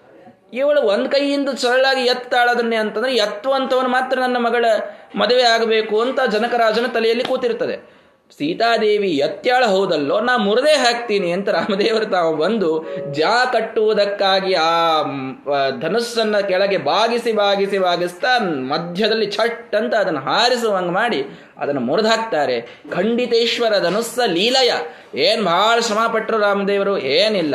ಯಥೇಕ್ಷು ದಂಡಂ ಶತಮನ್ಯು ಕುಂಜರ ಶತಮನ್ಯುವಿನ ಇಂದ್ರದೇವರ ಆನೆ, ಸುಮ್ಮನೆ ಸಾಮಾನ್ಯ ಆನೆ ಅಲ್ಲ ಐರಾವತದ ಒಂದು ಸೊಂಡಿಲಗೆ ಹೋಗಿ ಒಂದು ಕಬ್ಬನ್ನು ಕೊಟ್ಟು ಇದನ್ನು ಮುರಿದು ತೋರಿಸು ಅಂತಂದ್ರೆ ಮುರಿದ ಮಾರಿ ಮೇಲೆ ಒಗಿತದ, ಒಂದು ಎರಡು ನಿಮಿಷದೊಳಗದು ಅಷ್ಟು ಸರಳವಾಗಿ ಆ ಧನಸ್ಸನ್ನು ತಾವು ಭಂಗ ಮಾಡಿ, ಕ್ಷಪಿತ ಉಗ್ರಸೇನ ನೃಪಪುತ್ರ ಪೌರುಷಃ. ಉಗ್ರವಾದ ಸೇನೆಯ ಮತ್ತು ನೃಪನ ಪುತ್ರರ, ಅಂದ್ರೆ ಅಲ್ಲಿಯ ಜನಕರಾಜನ ಮಕ್ಕಳೆಲ್ಲರ ಒಂದು ಪೌರುಷವನ್ನ ತಾವು ಕ್ಷಪಿತ. ಒಂದು ಕ್ಷಣದೊಳಗೆ ಅವರು ಸೋಲಿಸಿಬಿಟ್ರು. ಇವನೇನು ಯುದ್ಧ ಆಡಿಲ್ಲ. ಆದರೆ ಅಂಥ ಉಗ್ರವಾದ ಸೇನೆ ಇದನ್ನು ಎಳೆದುಕೊಂಡು ಬರ್ತಾ ಇತ್ತು. ಇಷ್ಟು ದೊಡ್ಡ ಸೇನೆ ಎಳೆದುಕೊಂಡು ಬರುವುದನ್ನು ಸರಳವಾಗಿ ಮುರಿದು ಹಾಕಿದರೆ ಅವರೆಲ್ಲರ ಒಂದು ಸೇನೆಯ ಒಂದು ಬಲ, ಆ ರಾಜಕುಮಾರರ ಎಲ್ಲರ ಬಲ ಇದೆಲ್ಲವೂ ಕೂಡ ಖಂಡಿತವಾಗಿ ಹೋಯಿತು. ಅಂತಹ ರಾಮದೇವರು ವಿಪ್ರಗುರುಂ ಸಮುಪಾಸ್ಯ. ಆ ವಿಶ್ವಾಮಿತ್ರರನ್ನ ಉಪಾಸನೆ ಮಾಡಿ ತಾವು ನೋಡಿದರೆ ಅಬ್ಜಭೂ ಗುರುಹು. ಅಬ್ಜಭೂ ಬ್ರಹ್ಮದೇವರು, ಕಮಲದಲ್ಲಿ ಹುಟ್ಟಿದವರು ಅವರಿಗೆ ಗುರು. ಗುರುರ್ ಗುರುಣಾಂ ಪ್ರಭವ. ಎಲ್ಲ ಬ್ರಹ್ಮದೇ ಬ್ರಹ್ಮಾದಿ ದೇವತೆಗಳಿಗೆ ಗುರುವಾದರೂ ಪರಮಾತ್ಮ ಈ ಒಂದು ಅವತಾರದೊಳಗೆ ವಿಶ್ವಾಮಿತ್ರರನ್ನ ಗುರುಗಳಾಗಿ ಉಪಾಸನೆ ಮಾಡಿ ಅವನು ಸ್ವಜನಾನ್ ಅಮೋದಯತ ತನ್ನ ಅಮೇಯವಾದ ತೇಜಸ್ಸಿನಿಂದ ತನ್ನ ಜನರಿಗೆ ಅಲ್ಲಿ ಸಂತೋಷವನ್ನು ಉಂಟು ಮಾಡಿದ ಅಲ್ಲೇನು ಲಕ್ಷ್ಮಣಾದಿಗಳು ಕೂತಿದ್ರು, ಜನಕರಾಜನಿಗೂ ಕೂಡ ಭಾರೀ ಸಂತೋಷವಾಯಿತು. ಮುಂದೆ ಸ್ವಯಂವರವಾಗಬೇಕಿನ್ನು ಮುಂದಿನ ಶ್ಲೋಕದೊಳಗೆ. ಅಂತೂ ಇದೇ ಕೃಷ್ಣನ ಪರಮ, ಕೃಷ್ಣ ಪರಮಾತ್ಮನ ಕಥೆಯೊಳಗೆ ಹೇಳೋದಾದ್ರೆ ಅವನೇನಪ್ಪ ಈಶ್ವರ ಧನಸ್ಸನ್ನು ಮುರಿದದ್ದು ಅಂತ ಕೇಳ್ತೀವಿ ನಾವು. ಮಥುರಾಪಟ್ಟಣಕ್ಕೆ ಹೋದ್ಮೇಲೆ ಹೋದ ಮೇಲೆ ಮಾಡಿದ ಕೆಲಸನೇ ಅದು. ಮಥುರಾಪಟ್ಟಣದೊಳಗೆ ಕಂಸನಿ ಕಂಸನ ರಕ್ಷಣೆಗಾಗಿ ಶಿವ ಧನಸ್ಸು ರುದ್ರದೇವರು ಧನಸ್ಸು ಕೊಟ್ಟಿರ್ತಾರೊಂದು. ಆ ರುದ್ರದೇವರ ಧನಸ್ಸನ್ನ ರಕ್ಷಣಾ ಮಾಡ್ಲಿಕ್ಕೆ ಅಲ್ಲಿ ಬಹಳ ಏನಿಲ್ಲ. ಒಂದು ಇಪ್ಪತ್ತ್ಮೂರು ಅಕ್ಷೌಹಿಣಿ ಸೈನ್ಯ ಇಟ್ಟಿರ್ತಾನ ಕಂಸ. ಇಪ್ಪತ್ತ್ಮೂರು ಅಷ್ಟೇ. ಇಡೀ ಕುರುಕ್ಷೇತ್ರ ಯುದ್ಧದೊಳಗೇನೆ ಪಾಂಡವ್ರ ಕೌರವ್ರದ್ದು ಕೂಡಿ ಹದಿನೆಂಟು ಅಕ್ಷೋಹಿಣಿ ಸೈನ್ಯ ಅದು. ಅಲ್ಲಿ ಆ ಬರೀ ಈಶ್ವರ ಧನಸ್ಸನ್ನು ಕಾಯ್ಲಿಕ್ಕೆ ಇಪ್ಪತ್ಮೂರು ಅಕ್ಷೋಹಿಣಿ ಸೈನ್ಯ ಇತ್ತಲ್ಲಿ ಎಲ್ಲಿ? ಮಧುರಾ ಪಟ್ಟಣದೊಳಗೆ, ಕಂಸನ ಪಟ್ಟಣದೊಳಗೆ. ಪರಮಾತ್ಮ ತಾನು ಹೋದದ್ದೇ ಹೋಗಿ ಸರಳಾಗಿ ಆ ಈಶ್ವರ ಧನಸ್ಸನ್ನು ಮೊದಲು ಮುರಿದು ಬಿಡ್ತಾನೆ. ಮುರಿದಾಗ ಅದರ ಎಲ್ಲೋ ಇತ್ತದು ಈಶ್ವರ ಧನಸ್ಸು. ಆ ಮುರಿದಂತಹ ಶಬ್ದದಿಂದ ಇಡೀ ಮಥುರಾ ಕಂಪನವಾಗಲಿಕ್ಕೆ ಪ್ರಾರಂಭವಾಯಿತು. ಭೂಕಂಪ ಬಂತಂತೆ, ಇಡೀ ಮಥುರಾ ಪಟ್ಟಣದೊಳಗೆ. ಕಂಸ ಮಲಗಿದಮ ಪಾಪ ತನ್ನ ಕಾಟ್ ಮೇಲಿಂದ ಕೆಳಗೆ ಬಿದ್ದ ಅಂತ ಬರುತ್ತದೆ ಮಹಾಭಾರತದೊಳಗೆ. ಬಿದ್ದು ಎಲ್ಲರಿಗೂ ಆಗಿಂದಾಗ ಆಜ್ಞೆ ಹೊರಡಿಸಿದ, ಈಶ್ವರ ಧನಸ್ಸು ಖಂಡಿತವಾಗಿದೆ ಅಂತಂದ್ರೆ ಇದು ಕೃಷ್ಣನೇ ಬಂದಿರ್ಲಿಕ್ಕೆ ಬೇಕು ಎಲ್ಲರೂ ಅವನನ್ನು ಕೊಲ್ರಿ. ಇಪ್ಪತ್ಮೂರು ಅಕ್ಷೌಹಿಣಿ ಸೈನ್ಯ, ಒಮ್ಮೆಲೆ ಕೃಷ್ಣ ಬಲರಾಮರ ಮೇಲೆ ಯುದ್ಧಕ್ಕೆ ಬಂದ್ರೆ ಎಲ್ಲಾ ಅಕ್ಷೌಹಿಣಿ ಸೈನ್ಯವನ್ನ ಇಬ್ಬರೇ ನಾಶ ಮಾಡಿ ಹೋಗಿತಾರೆ ಇಪ್ಪತ್ಮೂರು ಅಕ್ಷೌಹಿಣಿ ಸೈನ್ಯ, ನೋಡಿ. ಅಂಥ ಪರಮಾತ್ಮ ಸಾರಥಿಯಾಗಿ ಆ ಅರ್ಜುನನ ಮುಂದೆ ತಾನು ಕುಳಿತಾಗ ಅವನಿಗೆ ಧೈರ್ಯ ಆಗಲಿಲ್ಲ. ಎಂಥೆಂತಹ ಮಹಾರಥಿಗಳು ಎದುರಿಗೆ ಇದ್ದರೂ ಆ ಕಾರಣದಿಂದ ಪರಮಾತ್ಮನಿಗೆ ಧೈರ್ಯವಾಗಲಿಲ್ಲ. ಇಲ್ಲದಿದ್ದರೆ ಸಾರಥಿಯಾಗಿ ಯಾಕೆ ಬರ್ತಿದ್ದ? ತಾನು ಯುದ್ಧ ಆಡ್ತಿದ್ದ ಅಂತನ್ನುವಂಥ ಜನ ಇದ್ದಾರೆ. ತನ್ನ ಎಂಟನೇ ವರ್ಷಕ್ಕೆ ತಾನು ಮಥುರಾಪಟ್ಟಣದ ಪ್ರವೇಶ ಮಾಡಿದಾಗ, ಈ ಹದಿನೆಂಟಲ್ಲ, ಇಲ್ಲಿ ಇನ್ನೂ ಒಂದು ಏಳು, ಈ ಕಡೆ ಹನ್ನೊಂದು, ಆ ಕಡೆ ಆದರೂ ಇದೆ. ಹಂಗೂ ಅಲ್ಲ ಇಪ್ಪತ್ತ್ಮೂರು ತನ್ನ ಎದುರಾಳಿಗಳೇ. ಅಷ್ಟು ತನ್ನ ಎದುರಾಳಿ ಸೈನ್ಯವನ್ನ ಎಂಟನೇ ವರ್ಷಕ್ಕೇನೆ ತಾನು ಒಬ್ಬನೇ ಸಂಹಾರ ಮಾಡಿದಂತಹ ಕೃಷ್ಣ ಪರಮಾತ್ಮನಿಗೆ, ಆ ಭೀಷ್ಮ ದ್ರೋಣರನ್ನು ನೋಡಿ ಅಂಜಿಕೆ ಬಂದು, ದುರ್ಯೋಧನನ ಒಂದು ಭಯದಿಂದ ಸಾರಥಿಯಾಗಿ ಪರಮಾತ್ಮ ಕುಳಿತ ಅಂತ ಹೇಳುವುದು ಎಂಥ ದೊಡ್ಡ, ದಡ್ಡತನ ನಾವು ತಿಳಿದುಕೊಳ್ಳಬೇಕು ಹೀಗಾಗಿ ತಾನು ಸಾರಥಿಯಾದದ್ದು ಇಷ್ಟೇ. ಎಲ್ಲರ ಜೀವನದ ರಥವನ್ನು ನಾನೇ ನಡೆಸೋದು ಅನ್ನೋದನ್ನು ತೋರಿಸ್ಲಿಕ್ಕಷ್ಟೇ ಅಲ್ಲಿ. ತಾನು ಮಧ್ಯದೊಳಗೆ ಕೂತು, ಏನು ನಾನು ಮಾಡದಿದ್ರೂ ಎಲ್ಲ ನಾನು ಹೇಗೆ ಮಾಡ್ತೇನೆ ಅಂತ ತೋರಿಸ್ತೇನೆ ಅಂತ ತಾನು ಮಾಡಿದ್ದಿಷ್ಟೇ ಇದು. ಅಂತೂ ಆ ಇಪ್ಪತ್ತ್ಮೂರು ಅಕ್ಷೌಹಿಣಿ ಸೈನ್ಯವನ್ನು ತಾನು ನಾಶ ಮಾಡಿದಿ. ಶಪಿತ ಉಗ್ರಸೇನ ನೃಪಪುತ್ರ ಪೌರುಷಃ. ಅಲ್ಲಿ ಉಗ್ರವಾದ ಸೇನೆ ಅದನ್ನ ಖಂಡನ ಮಾಡಿದ್ದ ಅಂತ ಬಂತು. ಅಲ್ಲ ಉಗ್ರಸೇನ ನೃಪಪುತ್ರ ಉಗ್ರಸೇನ ರಾಜನ ಮಗ, ಕಂಸ. ಆ ಕಂಸನನ್ನ ತಾನು ಕೊಂದು ಡೈರೆಕ್ಟ್ ಆಗಿ ಅರ್ಥ ಸಿಗ್ತದೆ ಇಲ್ಲಿ. ತಾನು ಕಂಸನನ್ನ ಕೊಂದು ವಿಪ್ರ ಗುರುಂ ಸಮುಪಾಸ್ಯ. ನೋಡ್ರಿ, ಕಂಸನ ಸಂಹಾರ ಮುಗಿದು ಹೋಯ್ತಲ್ಲೇ. ಈ ಕಡೆಗೆ ಈಶ್ವರ ಧನಸ್ಸು ಮುರಿದು ಸೀತಾ ಕಲ್ಯಾಣಕ್ಕೆ ಬಂದಿದೆ. ಆ ಕಡೆಗೆ ಕಂಸನ ಸಂಹಾರ ಆಗೋಯ್ತು. ಎಷ್ಟು ವಿಚಿತ್ರವಾಗಿ ಕಥೆಗಳನ್ನು ಕೊಡಿಸ್ತಾ ಇದ್ದಾರೆ ನಾರಾಯಣ ಪಂಡಿತಾಚಾರ್ಯರು. ವಿಪ್ರ ಗುರುಂ ಸಮುಪಾಸ್ಯ. ಅಲ್ಲಿ ವಿಶ್ವಾಮಿತ್ರರ ಉಪಾಸನೆಯನ್ನು ರಾಮದೇವರು ಮಾಡಿದರು ಅಂತ ಬಂತು. ಇಲ್ಲಿ ಸಂದೀಪಿನಿ ಋಷಿಗಳ ಒಂದು ಉಪಾಸನೆಯನ್ನ ತಾನು ಈ ಅವತಾರದೊಳಗೆ ಮಾಡಿ ಅಬ್ಜ ಭೂಗುರುಹು ಬ್ರಹ್ಮದೇವರಿಗೂ ಗುರುವಾದಂತಹ ಕೃಷ್ಣ ಪರಮಾತ್ಮ ಸ್ವಜನಾನ್ ಅಮೇಯ ತೇಜಸ ಅಮೋದಯತ. ತನ್ನ ಜನರನ್ನ, ತನ್ನ ಅಮೇಯವಾದಂತಹ ತೇಜಸ್ಸಿನಿಂದ ಅವನು ಅಮೋದಯತ. ಅಂದರೆ ಎಲ್ಲರನ್ನೇ, ಆ ವಸುದೇವ, ದೇವಕಿ ಯಾರೂ ಅವನನ್ನು ನೋಡಿರಲಿಲ್ಲ ಎಂಟು ವರ್ಷದಿಂದ. ಅವರೆಲ್ಲರಿಗೂ ಪರಮಾತ್ಮ ಸಂತೋಷವನ್ನು ನೀಡಿದ. ಹೀಗೆ ಈ ಕಡೆಗೆ ಕಂಸ ಸಂಹಾರವಾಗಿ ಸಂದೀಪಿನಿ ಋಷಿಗಳಲ್ಲಿ ಅಧ್ಯಯನ ಮುಗಿದೋಯಿತು. ಆ ಕಡೆಗೆ ಈಗ ಆ ಸೀತಾ ಸ್ವಯಂವರದೊಳಗೆ ಪರಮಾತ್ಮ ಬಂದು ಕುಳಿತಿದ್ದಾನೆ. ಅಲ್ಲಿ ಈಶ್ವರ ಧನಸ್ಸಿನ ಭಂಗವಾಗಿದೆ. ಇನ್ನು ಒಂದೇ ಶ್ಲೋಕದೊಳಗೆ ಪರಮಾತ್ಮ ಸೀತಾದೇವಿಯ ಕೈ ಹಿಡಿಬೇಕಿಲ್ಲಿ ರಾಮದೇವರು, ಆ ಕಡೆಗೆ ಕೃಷ್ಣ ರುಕ್ಮಿಣೀ ದೇವಿಯ ಒಂದು ವಿವಾಹವನ್ನು ಮಾಡಿಕೊಳ್ಳಬೇಕು. ನಾಳೆ ಲಕ್ಷ್ಮೀ ಪೂಜೆ ಇರೋದರಿಂದ ಸಾಯಂಕಾಲ ಆ ಸಮಯದೊಳಗೇನೆ ಲಕ್ಷ್ಮೀನಾರಾಯಣರ ಕಲ್ಯಾಣವನ್ನು ಕೇಳುವಂತಹ ಭಾಗ್ಯ ನಮಗೆಲ್ಲರಿಗೂ ಬರಲಿ. ಆದ್ದರಿಂದ ಯಾವೊಂದು ಸೀತಾರಾಮರ, ರುಕ್ಮಿಣಿ ಕೃಷ್ಣರ ಕಲ್ಯಾಣದ ಕಥೆಯನ್ನು ನಾಳೆಯ ದಿನ ನೋಡೋಣ. ಶ್ರೀಕೃಷ್ಣ ಅರ್ಪಣ ಮಸ್ತು ಹರಯೇ ನಮಃ. ಅಸ್ಮದ್ಗುರು ಸಮಾರಂಭಾಂ ಟೀಕಾಕೃತ್ಪಾದ ಮಧ್ಯಮಾಂ ಶ್ರೀಮದಾಚಾರ್ಯ ಪರ್ಯಂತಾಂ ವಂದೇ ಗುರುಪರಂಪರಾಂ ಶ್ರೀ ಗುರುಭ್ಯೋ ನಮಃ ಸುಮಧ್ವ ವಿಜಯದ ಎಂಟನೆಯ ಸರ್ಗದೊಳಗೆ ರಾಮಕೃಷ್ಣರ ಕಥೆಯನ್ನು ಸಂಯುಕ್ತವಾಗಿ ನಾವು ಪ್ರತಿಯೊಂದು ಶ್ಲೋಕದೊಳಗೆ ಎರಡೆರಡು ಕಥೆಗಳನ್ನು ಕೇಳ್ತಾ ಇದ್ದೇವೆ. ಈ ಕಥೆಗಳೊಳಗೆ ನಿನ್ನೆಯ ದಿನ ನಾವು ನೋಡಿದಾಗ ಈ ಕಡೆಗೆ ರಾಮದೇವರು ಈಶ್ವರ ಧನುಸ್ಸಿನ ಭಂಗವನ್ನು ಮಾಡಿ ಮಿಥಿಲಾಪಟ್ಟಣದೊಳಗೆ ನಿಲ್ತಿದ್ದಾರೆ. ಸೀತಾದೇವಿಯ ಸ್ವಯಂವರದ ಒಂದು ಸಂದರ್ಭದೊಳಗೆ. ಈ ಕಡೆಗೆ ಕೃಷ್ಣ ಪರಮಾತ್ಮ ತಾನು ಎಲ್ಲ ಈಶ್ವರ ಧನಸ್ಸನ್ನು ಖಂಡನ ಮಾಡಿ ಕಂಸಾದಿ ಶತ್ರುಗಳ ಸಂಹಾರವನ್ನು ಮಾಡಿ ಸಾಂದೀಪಿನಿ ಋಷಿಗಳ ಗುರುಕುಲದೊಳಗೆ ಅವನು ಹೋಗಿ ಅಲ್ಲಿಯ ವಿದ್ಯಾಧ್ಯಯನವನ್ನು ಮುಗಿಸಿದ್ದಾನೆ. ಈ ಎರಡೂ ಕಥೆಗಳಾದ ಮೇಲೆ ಮುಂದೆ ಕಮಲಾಂ ಅಯಂ ಕಮಲಪತ್ರ ಲೋಚನಾಂ ಭುವಮಾಗತಾಂ ನೃಪಸುತಾಂ ಗ್ರಹೀತವನ್ ನಿಜಲೀಲಯ ವಿಜಿತ ರಾಜಶಾತ್ರವಃ ಮೊದ ಮಾಪದಾಪ್ಯ ಪುರಮಬ್ಧಿ ದುರ್ಗಮಂ. ರಾಮದೇವರಿಗೆ ವರ್ಣನೆಯನ್ನು ಮಾಡ್ತಾ, ಈ ರಾಮದೇವರು ಏನು ಮಾಡಿದರು? ಕಮಲಪತ್ರ ಲೋಚನ ಕಮಲದಂತಹ ಸುಂದರವಾದಂತಹ ಕಣ್ಣುಗಳುಳ್ಳಂತಹ ಭುವಮಾಗತಾಂ ಕಮಲಾಂ ಈ ಭೂಮಿಗೆ ಬಂದ ಸಾಕ್ಷಾತ್ ಲಕ್ಷ್ಮೀದೇವಿಯ ಸ್ವರೂಪಳಾದಂತಹ ನೃಪಸುತಾಂ, ಆ ಜನಕರಾಜನ ಮಗಳಾದಂತಹ ಜಾನಕಿಯನ್ನ ಸೀತಾದೇವಿಯನ್ನ ನಿಜ ಲೀಲೆಯ, ತನ್ನ ಲೀಲೆಯಿಂದ ವಿಜಿತ ರಾಜಶಾತ್ರವಹ, ಎಲ್ಲ ರಾಜಶತ್ರುಗಳೇನೆಲ್ಲ ಇದ್ರೋ ಅಲ್ಲಿ, ಆ ಒಂದು ಧನುರ್ಭಂಗಕ್ಕೆ ಬಂದವರು ಸಾಮಾನ್ಯರೇನಿದ್ದಿದ್ದಿಲ್ಲ ರಾವಣಾದಿಗಳು ಕೂಡ ಧನುಸ್ಸನ್ನ ಭಂಗ ಮಾಡಲಿಕ್ಕೆ ಅಂತ ಬಂದಿರ್ತಾರೆ. ಬಹಳಷ್ಟು ರಾಜರು ಆಗಿನ ಕಾಲದೊಳಗೆ ಏನೆಲ್ಲ ಮಹಾರಥಿಗಳು, ಅತಿರಥಿಗಳು ಅಂತಿದ್ರೋ, ಎಲ್ಲ ರಾಜರು ಕೂಡ ಸೀತಾದೇವಿಯ ಸ್ವಯಂವರಕ್ಕೆ. ಯಾಕೆ ಅಂದರೆ ಸೀತಾದೇವಿಯ ಅಂಥ ಒಂದು ಸೌಂದರ್ಯ, ತ್ರಿಲೋಕ ಸುಂದರಿಯಾದಂತಹ ಲಕ್ಷ್ಮೀದೇವಿಯ ಸೌಂದರ್ಯಕ್ಕೆ ಯಾರು ಮರಳಾಗೋದಿಲ್ಲ ಹೇಳಿ. ಹೀಗಾಗಿ ಪರಮಾತ್ಮನೊಬ್ಬನೇ ಲಕ್ಷ್ಮೀದೇವಿಯ ಒಂದು ಸೌಂದರ್ಯಕ್ಕೆ ಮೋಹಿತನಾಗದೇ ಇರತಕ್ಕಂತಹ ವ್ಯಕ್ತಿ. ಅವಳು ಇವನ ಸೌಂದರ್ಯಕ್ಕೆ ಮೋಹಿತಳಾಗಿದ್ದಾಳೆ. ಹಾಗೆ ನೋಡಿದರೆ ತ್ವನ್ಮಾಯ ಮೋಹಿತಾ ಸರ್ವೆ, ತಪಮಾಯ ದುರತ್ಯಯ. ಶ್ರೀನಿವಾಸ ಕಲ್ಯಾಣದೊಳಗೆ ಲಕ್ಷ್ಮೀದೇವಿಯನ್ನು ಕರೆದು ಕರ್ಕೊಂಡು ಬರ್ರಿ ಅಂತ ಕಳಿಸ್ತಾನೆ ಪರಮಾತ್ಮ ಕೊಲ್ಹಾಪುರಕ್ಕೆ. ಆಗ ಲಕ್ಷ್ಮೀದೇವಿ ಬರುವುದಿಲ್ಲ, ಸಿಟ್ಟಿಗೆ ಬಂದು ಹೊಗೆಳ್ ನಿನ್ನ ಮೇಲೆ, ಮತ್ತು ಅವಳು ಕರೆದು ಯಾಕೆ ಬರ್ತಾಳೆ ಅಂತಂದಾಗ, ಸೂರ್ಯನಿಗೆ ಪರಮಾತ್ಮ ಹೇಳುವ ಮಾತು, ಏನಿಲ್ಲ, ನಮ್ಮ ಮನ್, ನಿಮ್ಮ ಮನೆಯವರಿಗೆ ಬಹಳ ಹೃದಯ ರೋಗ ಆಗಿಬಿಟ್ಟಿದೆ, ಬಹಳಷ್ಟು ಅವರಿಗೆ ಅನಾರೋಗ್ಯ ಆಗಿದೆ ಅಂತ ಹೇಳ್ರಿ, ಅವಳು ಬರ್ತಾಳೆ ಅಂತ ಹೇಳಿದ ಶ್ರೀನಿವಾಸ. ಅಲ್ಲ, ಅನಾಲೋಚನೆಪಿ ಸರ್ವ ವಿಷಯಂ ಜ್ಞಾನಂ ಲಕ್ಷ್ಮೀ ಜ್ಞಾನಂ. ಎಲ್ಲ ವಿಷಯ ಜ್ಞಾನವನ್ನ ಸರಳವಾಗಿ ಆಲೋಚಿಸದೇನೆ ಉಳ್ಳಂತಹ ಲಕ್ಷ್ಮೀದೇವಿಗೆ ನಿನಗೆ ಅನಾರೋಗ್ಯ ಅಂತನ್ನುವುದು ನಂಬಲಿಕ್ಕೆ ಹೇಗೆ ಸಾಧ್ಯ? ನೀನು ಅನಾಮಯ, ನೀನು ಯಾವಾಗಲೂ ಕೂಡ ಜನರಿಗೆ ಆರೋಗ್ಯವನ್ನು ಕೊಡುವಂತಹ ಧನ್ವಂತರಿಯ ಸ್ವರೂಪ ನೀನು. ನಿನಗೆ ಆರೋಗ್ಯ ತಪ್ಪೋದಿಲ್ಲ ಅಂತ ಲಕ್ಷ್ಮೀದೇವಿ ಗೊತ್ತಿರ್ತದಲ್ಲ. ಗೊತ್ತಿರುವಾಗ ನಾನು ಹೋಗಿ ಆ ಕಾರಣವನ್ನು ಹೇಳಿದರೆ ಅವಳು ಹೇಗೆ ಹೂ ಅಂತಾಳೆ. ಅಂತ ಸೂರ್ಯನ ಕೇಳಿದರೆ, ನೀನು ಅದನ್ನು ಹೋಗಿ ಹೇಳು, ಅವಳು ಹೂ ಅಂದು ಬರ್ತಾಳೆ ನೋಡು ಅಂತಂದ. ಆಯಿತು ಅಂತ ಹೋಗಿ ಹೇಳಿದ್ದಕ್ಕೆ ಲಕ್ಷ್ಮೀದೇವಿ ಓಡೋಡೋಡೋಡಿ ಬಂದುಬಿಟ್ಲು.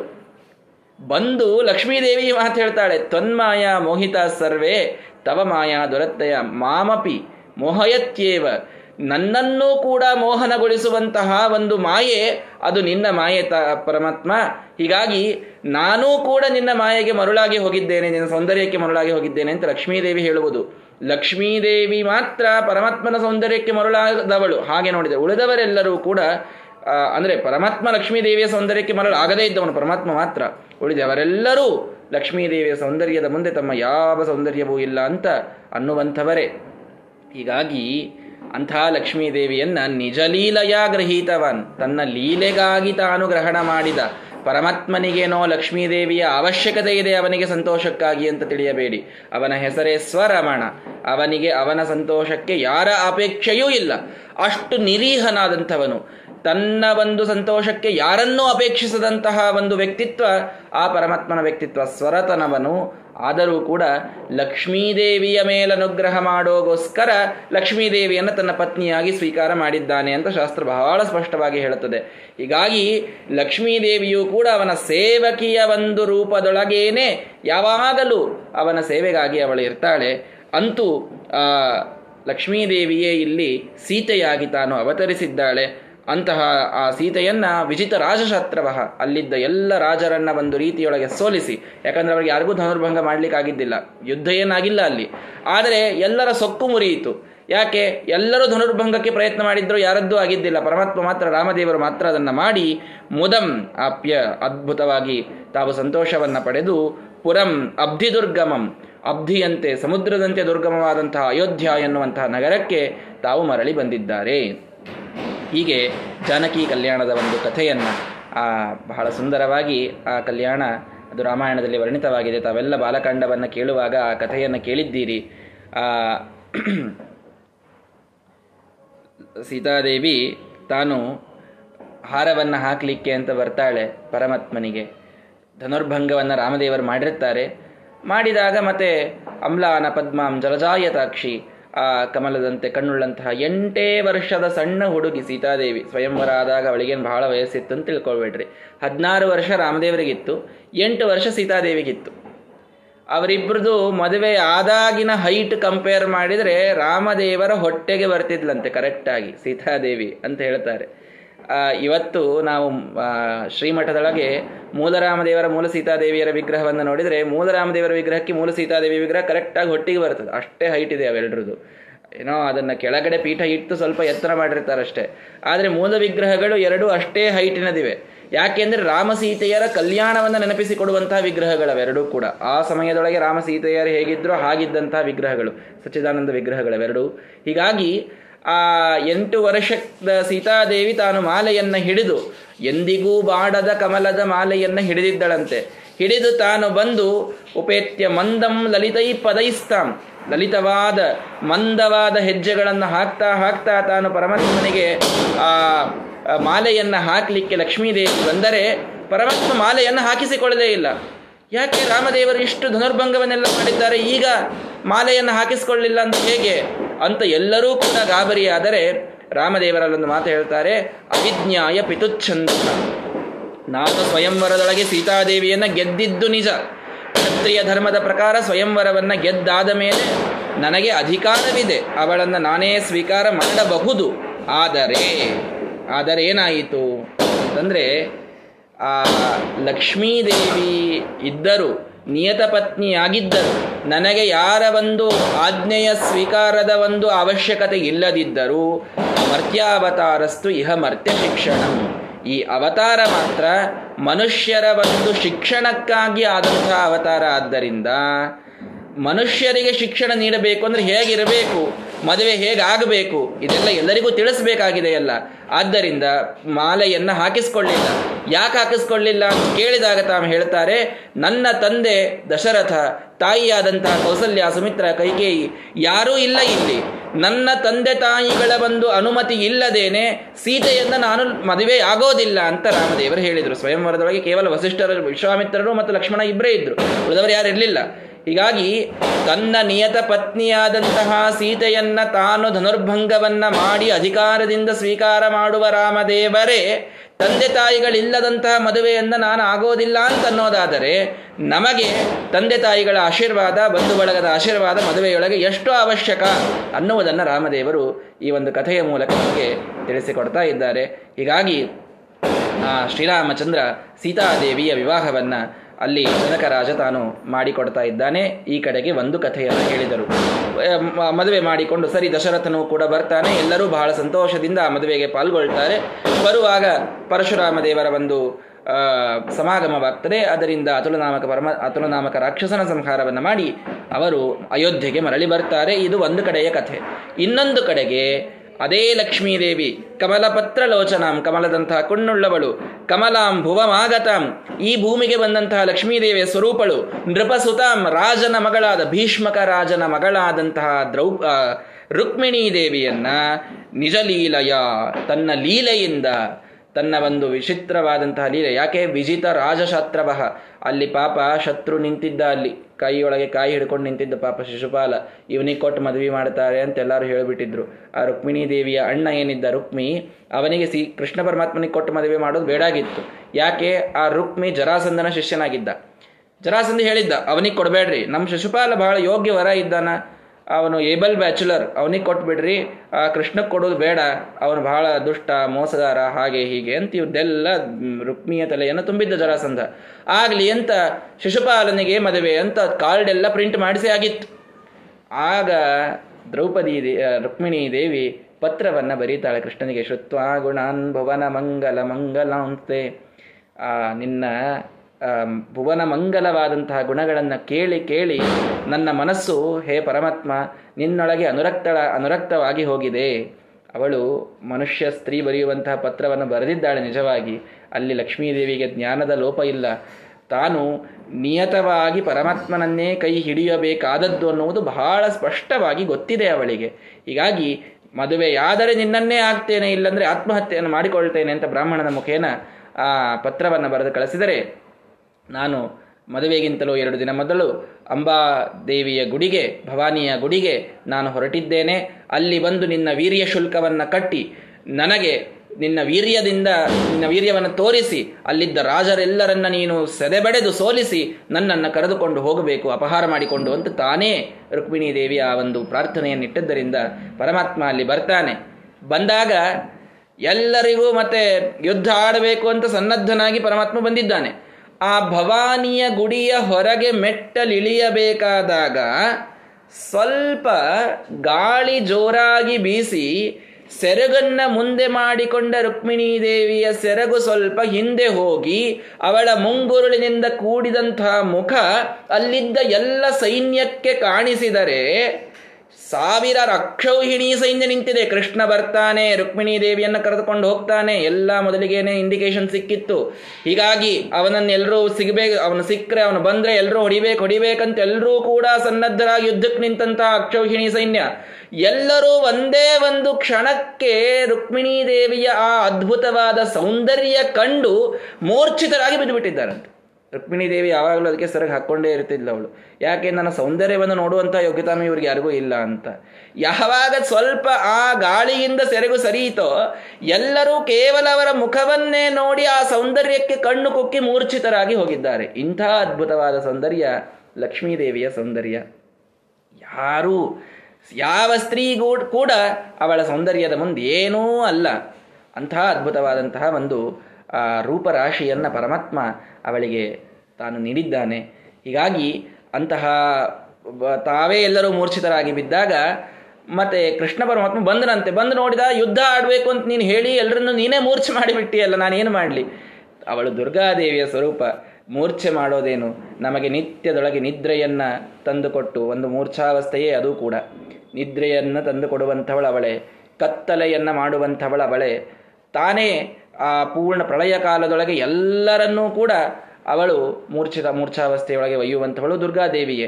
ಹೀಗಾಗಿ ಆ ದುರ್ಗೆಯ ಸ್ವರೂಪಳಾದಂತಹ ರುಕ್ಮಿಣೀ ದೇವಿ ಹೀಗೆ ಮಾಡಿದಾಗ ಪರಮಾತ್ಮ ತಾನು ಬಂದು ಜೋರಾಗಿ ಶಂಖ ಊದಿ ಎಲ್ಲರನ್ನ ಎಬ್ಬಿಸಿ ಮತ್ತೆ ಯುದ್ಧ ತಾನಾಡಿ ಅವರೆಲ್ಲರನ್ನ ಗೆದ್ದು ಪರಮಾತ್ಮ ರುಕ್ಮಿಣೀ ದೇವಿಯ ಒಂದು ಕಲ್ಯಾಣವನ್ನ ಮಾಡಿಕೊಂಡಿದ್ದಾನೆ. ಮಾಡಿಕೊಂಡದ್ದೆಲ್ಲಿ? ಅಬ್ಧಿ ದುರ್ಗಮಂ ಪುರಂ ಆ ಸಮುದ್ರದಿಂದ ದುರ್ಗಮವಾದ ಸಮುದ್ರದ ಮಧ್ಯದೊಳಗಿರತಕ್ಕಂತಹ ದ್ವಾರಕಾಪಟ್ಟಣದೊಳಗೆ ಪರಮಾತ್ಮ ರುಕ್ಮಿಣೀ ದೇವಿಯರ ವಿವಾಹವನ್ನಾಗಿದ್ದಾನೆ.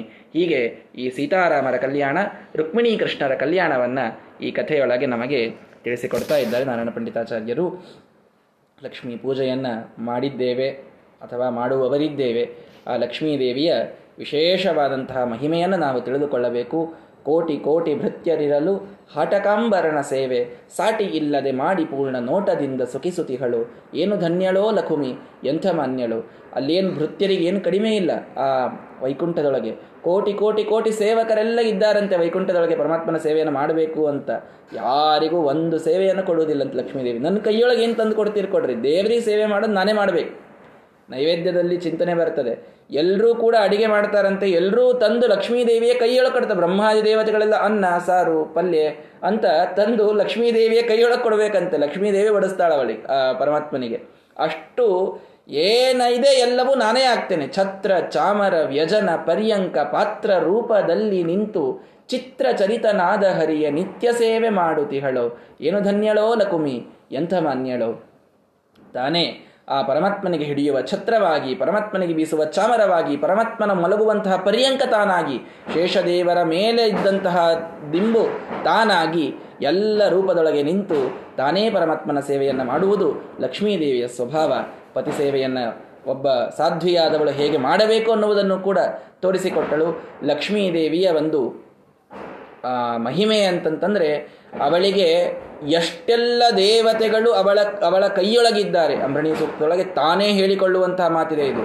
ಅಹಂ ರುದ್ರೇಭಿ ವಸುಭಿ ಚರಾಮಿ, ಅಹಂ ಆದಿತ್ಯೈಹಿ ಉತ ವಿಶ್ವೇ ದೇವೈಹಿ ಅಹಂ ಮಿತ್ರ ವರುಣ, ಏನೆಲ್ಲ ದೇವತೆಗಳ ಲಿಸ್ಟ್ ಇದೆ ನೀವು ತಗೊಂಡು ಬರ್ರಿ. ಅವರೆಲ್ಲರೂ ನನ್ನ ಕೈಯೊಳಗೆ ಆಳುಗಳಾಗಿ ಅಡ್ಡಾಡ್ತಾ ಇರ್ತಾರೆ, ನನ್ನ ಸುತ್ತಮುತ್ತಲು ಅಡ್ಡಾಡ್ತಾರೆ, ಅವರೆಲ್ಲ ನನ್ನ ಪರಿಚಾರಕರಾಗಿ ಅಡ್ಡಾಡ್ತಾರೆ ಅವರು. ಅಷ್ಟು ನನಗೆ ಎಂ, ನನಗೆ ಯಾರ ಇಚ್ಛೆ ಬರ್ತದೆ ನನಗೆ. ಕೃಣೋಮಿತಂ ಬ್ರಹ್ಮಾಣಂ, ಅವನನ್ನು ಬ್ರಹ್ಮ ಮಾಡ್ತೇನೆ, ಋಷಿಯನ್ನು ಮಾಡ್ತೇನೆ, ಸುಮೇಧನನ್ನ ಮಾಡ್ತೇನೆ. ಎಷ್ಟೆಲ್ಲ ಮಾಡುವಂಥ ನನ್ನ ಸ್ವತಂತ್ರನಾಗಿ ಮಾಡ್ತೇನಾ? ಮಮ ಯೋನಿಹಿ ಅಪ್ಸು ಅಂತಃಸಮುದ್ರೆ. ನನಗೂ ಕಾರಣನಾದಂತಹ ಒಬ್ಬ ವ್ಯಕ್ತಿ ಆ ಸಮುದ್ರದೊಳಗೆ ಮಲಗಿದ್ದಾನೆ ಅಂತ ಅಂಬರಣಿ ಸೂಕ್ತದೊಳಗೆ ಲಕ್ಷ್ಮೀದೇವಿ ಹೇಳುವುದುಂಟು. ಹೀಗಾಗಿ ತನಗೆ ಎಲ್ಲ ಸಾಮರ್ಥ್ಯ ಇದೆ. ಇಡೀ ವಿಶ್ವದ ಸ್ಥಿತಿ ಸೃಷ್ಟಿ ಸ್ಥಿತಿಗಳನ್ನೆಲ್ಲವನ್ನ ಮಾಡುವಂತಹ ಸಾಮರ್ಥ್ಯ ಇದ್ದರೂ ಕೂಡ ಅದೆಲ್ಲವನ್ನ ಪರಮಾತ್ಮನಿಂದ ಪಡೆದಂತಹ ಮಹಾನುಭಾವಳು ಮಹಾಲಕ್ಷ್ಮೀದೇವಿ ಕೇವಲ ಪರಮಾತ್ಮನ ಕಟಾಕ್ಷದಿಂದ ಅವಳಿಗೆ ಇಷ್ಟೆಲ್ಲ ಸಾಮರ್ಥ್ಯ ಇದು ಬಂದಿದೆ ಅಂತ, ಅನಾದಿ ಕಾಲದಿಂದಲೂ ಆ ಸಾಮರ್ಥ್ಯ ಇದೆ ಅಂತ ನಾವು ತಿಳಿದುಕೊಳ್ತೇವೆ. ಹೀಗಾಗಿ ಲಕ್ಷ್ಮೀ ಲಕ್ಷ್ಮೀದೇವಿಯ ಒಂದು ಅದ್ಭುತವಾದಂತಹ ಮಹಿಮೆಯನ್ನು ಈ ಲಕ್ಷ್ಮೀ ಪೂಜೆಯ ಸಂದರ್ಭದೊಳಗೆ ನಾವೆಲ್ಲರೂ ಸ್ಮರಣೆಯನ್ನು ಮಾಡೋಣ. ಈ ಸೀತಾರಾಮರ ರುಕ್ಮಿಣಿ ಕೃಷ್ಣರ ಕಲ್ಯಾಣದಿಂದ ನಮ್ಮೆಲ್ಲರ ಮನೆಗಳಲ್ಲಿ ಮನಸ್ಸಿನಲ್ಲಿ ಕಲ್ಯಾಣವಾಗಿ ಆ ಲಕ್ಷ್ಮೀನಾರಾಯಣರ ಅನುಗ್ರಹ ನಮ್ಮೆಲ್ಲರಿಗೂ, ನಮ್ಮ ಕುಟುಂಬಕ್ಕೂ ಆಗಲಿ ಅಂತ ಪ್ರಾರ್ಥನೆಯನ್ನು ಮಾಡೋಣ. ಇದಾದ ಮೇಲೆ, ಸಜಗಾಮ ಮಾತೃಜನ ತುಷ್ಟಯೇ ಕಿಲ, ತ್ವರಿತೋ ವನಂ ವಿದದ ದೀಪ್ಸಿತಂ ಸತಾಂ, ಸಹಭಾರ್ಯಯಾಪಿ ಶುಭಯ ಮಹಾಜಯಧ್ವಜ ಲಕ್ಷ್ಮಣಾಗ್ರ ಸುಹೃದಾ ವಿನಾಮುದ. ಆ ರಾಮದೇವರು ಸಜಗಾಮ ಅವರು ಹೋದರು. ಎಲ್ಲಿ ಹೋದರು? ವನಂ, ವನಕ್ಕೆ ಹೋದರು. ಸೀತಾದೇವಿಯ ಮದುವೆಯಾಗಿದೆ.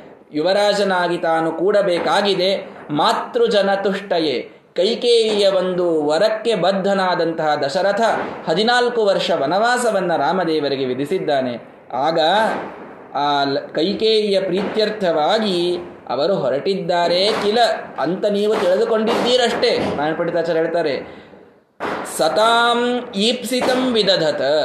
ಆ ದಂಡಕಾರಣ್ಯದೊಳಗಿರಬೇಕಾದಂತಹ ಅನೇಕ ಋಷಿಮುನಿಗಳ ಪ್ರಾರ್ಥನೆ ಇತ್ತು. ದೇವರು ನಮ್ಮ ಕಡೆಗೆ ಬರಲಿ, ನಮ್ಮ ಕಡೆಗೆ ಬರಲಿ ಅಂತ. ಆ ಎಲ್ಲ ಸಜ್ಜನರ ಪ್ರಾರ್ಥನೆಯನ್ನ ಮನ್ನಿಸಿ. ಕೇವಲ ಕೈಕೇಯಿಯ ಪ್ರೀತ್ಯರ್ಥವಾಗಿ ಅವರು ವನವಾಸಕ್ಕೆ ಹೋದರು ಅಂತ ತಿಳಿಯಬೇಡಿ. ಅಲ್ಲಿದ್ದಂಥ ಅನೇಕ ಜನ ಸಜ್ಜನರ ಸಮೂಹವನ್ನು ರಕ್ಷಣೆ ಮಾಡುವುದಕ್ಕಾಗಿ ಭಾರ್ಯೆಯಾ ಸಹ ಆ ಸೀತಾದೇವಿಯಿಂದ ಕೂಡಿಕೊಂಡು ಶುಭಯ ಶುಭಳಾದ ಭಾರ್ಯ ಮಹಾಜಯಧ್ವಜ ಲಕ್ಷ್ಮಣಾಗ್ರೆ ಸುಹೃದ. ಯಾವಾಗಲೂ ಜಯವನ್ನ ತಂದುಕೊಡುವಂತಹ ಲಕ್ಷ್ಮಣನೆಂಬ ಅತ್ಯಂತ ಪ್ರೀತಿಯ ತಮ್ಮನಿಂದ ಕೂಡಿಕೊಂಡು ಅವರು ವನಂ ಜಗಾಮ, ವನವಾಸಕ್ಕೆ ಹೊರಟರು ರಾಮದೇವರು.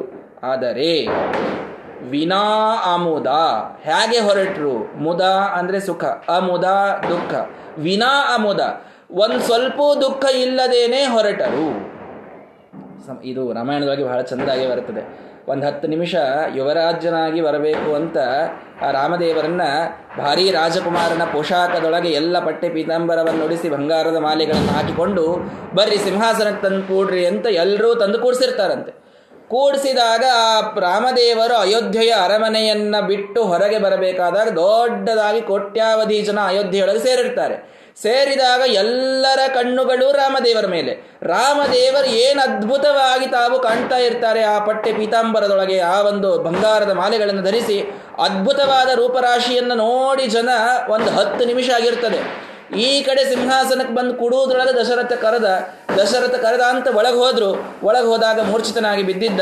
ಕೈಕೇಯಿ ಹೇಳಿದಳು, ನೋಡಪ್ಪ, ನಿನಗೆ ವನಕ್ಕೆ ಹೋಗಬೇಕು ಭರತ ರಾಜನಾಗಬೇಕು ಅಂತ ನಾನು ವರ ಕೇಳಿನಿ. ಇಷ್ಟೇನಾ? ಅಂತ ಇಟ್ ತಾವುಟ್ಟಂತಹ ಪಟ್ಟೆ ಪೀತಾಂಬರವನ್ನು ಬಿಚ್ಚಿಟ್ಟರು ನಾರು ಬಟ್ಟೆಯನ್ನು ಉಟ್ಟುಕೊಂಡರು, ಜಟಾಧಾರಣೆಯನ್ನು ಮಾಡಿದರು, ತುಳಸಿ ಮಾಲೆಯನ್ನು ಧರಿಸಿದರು.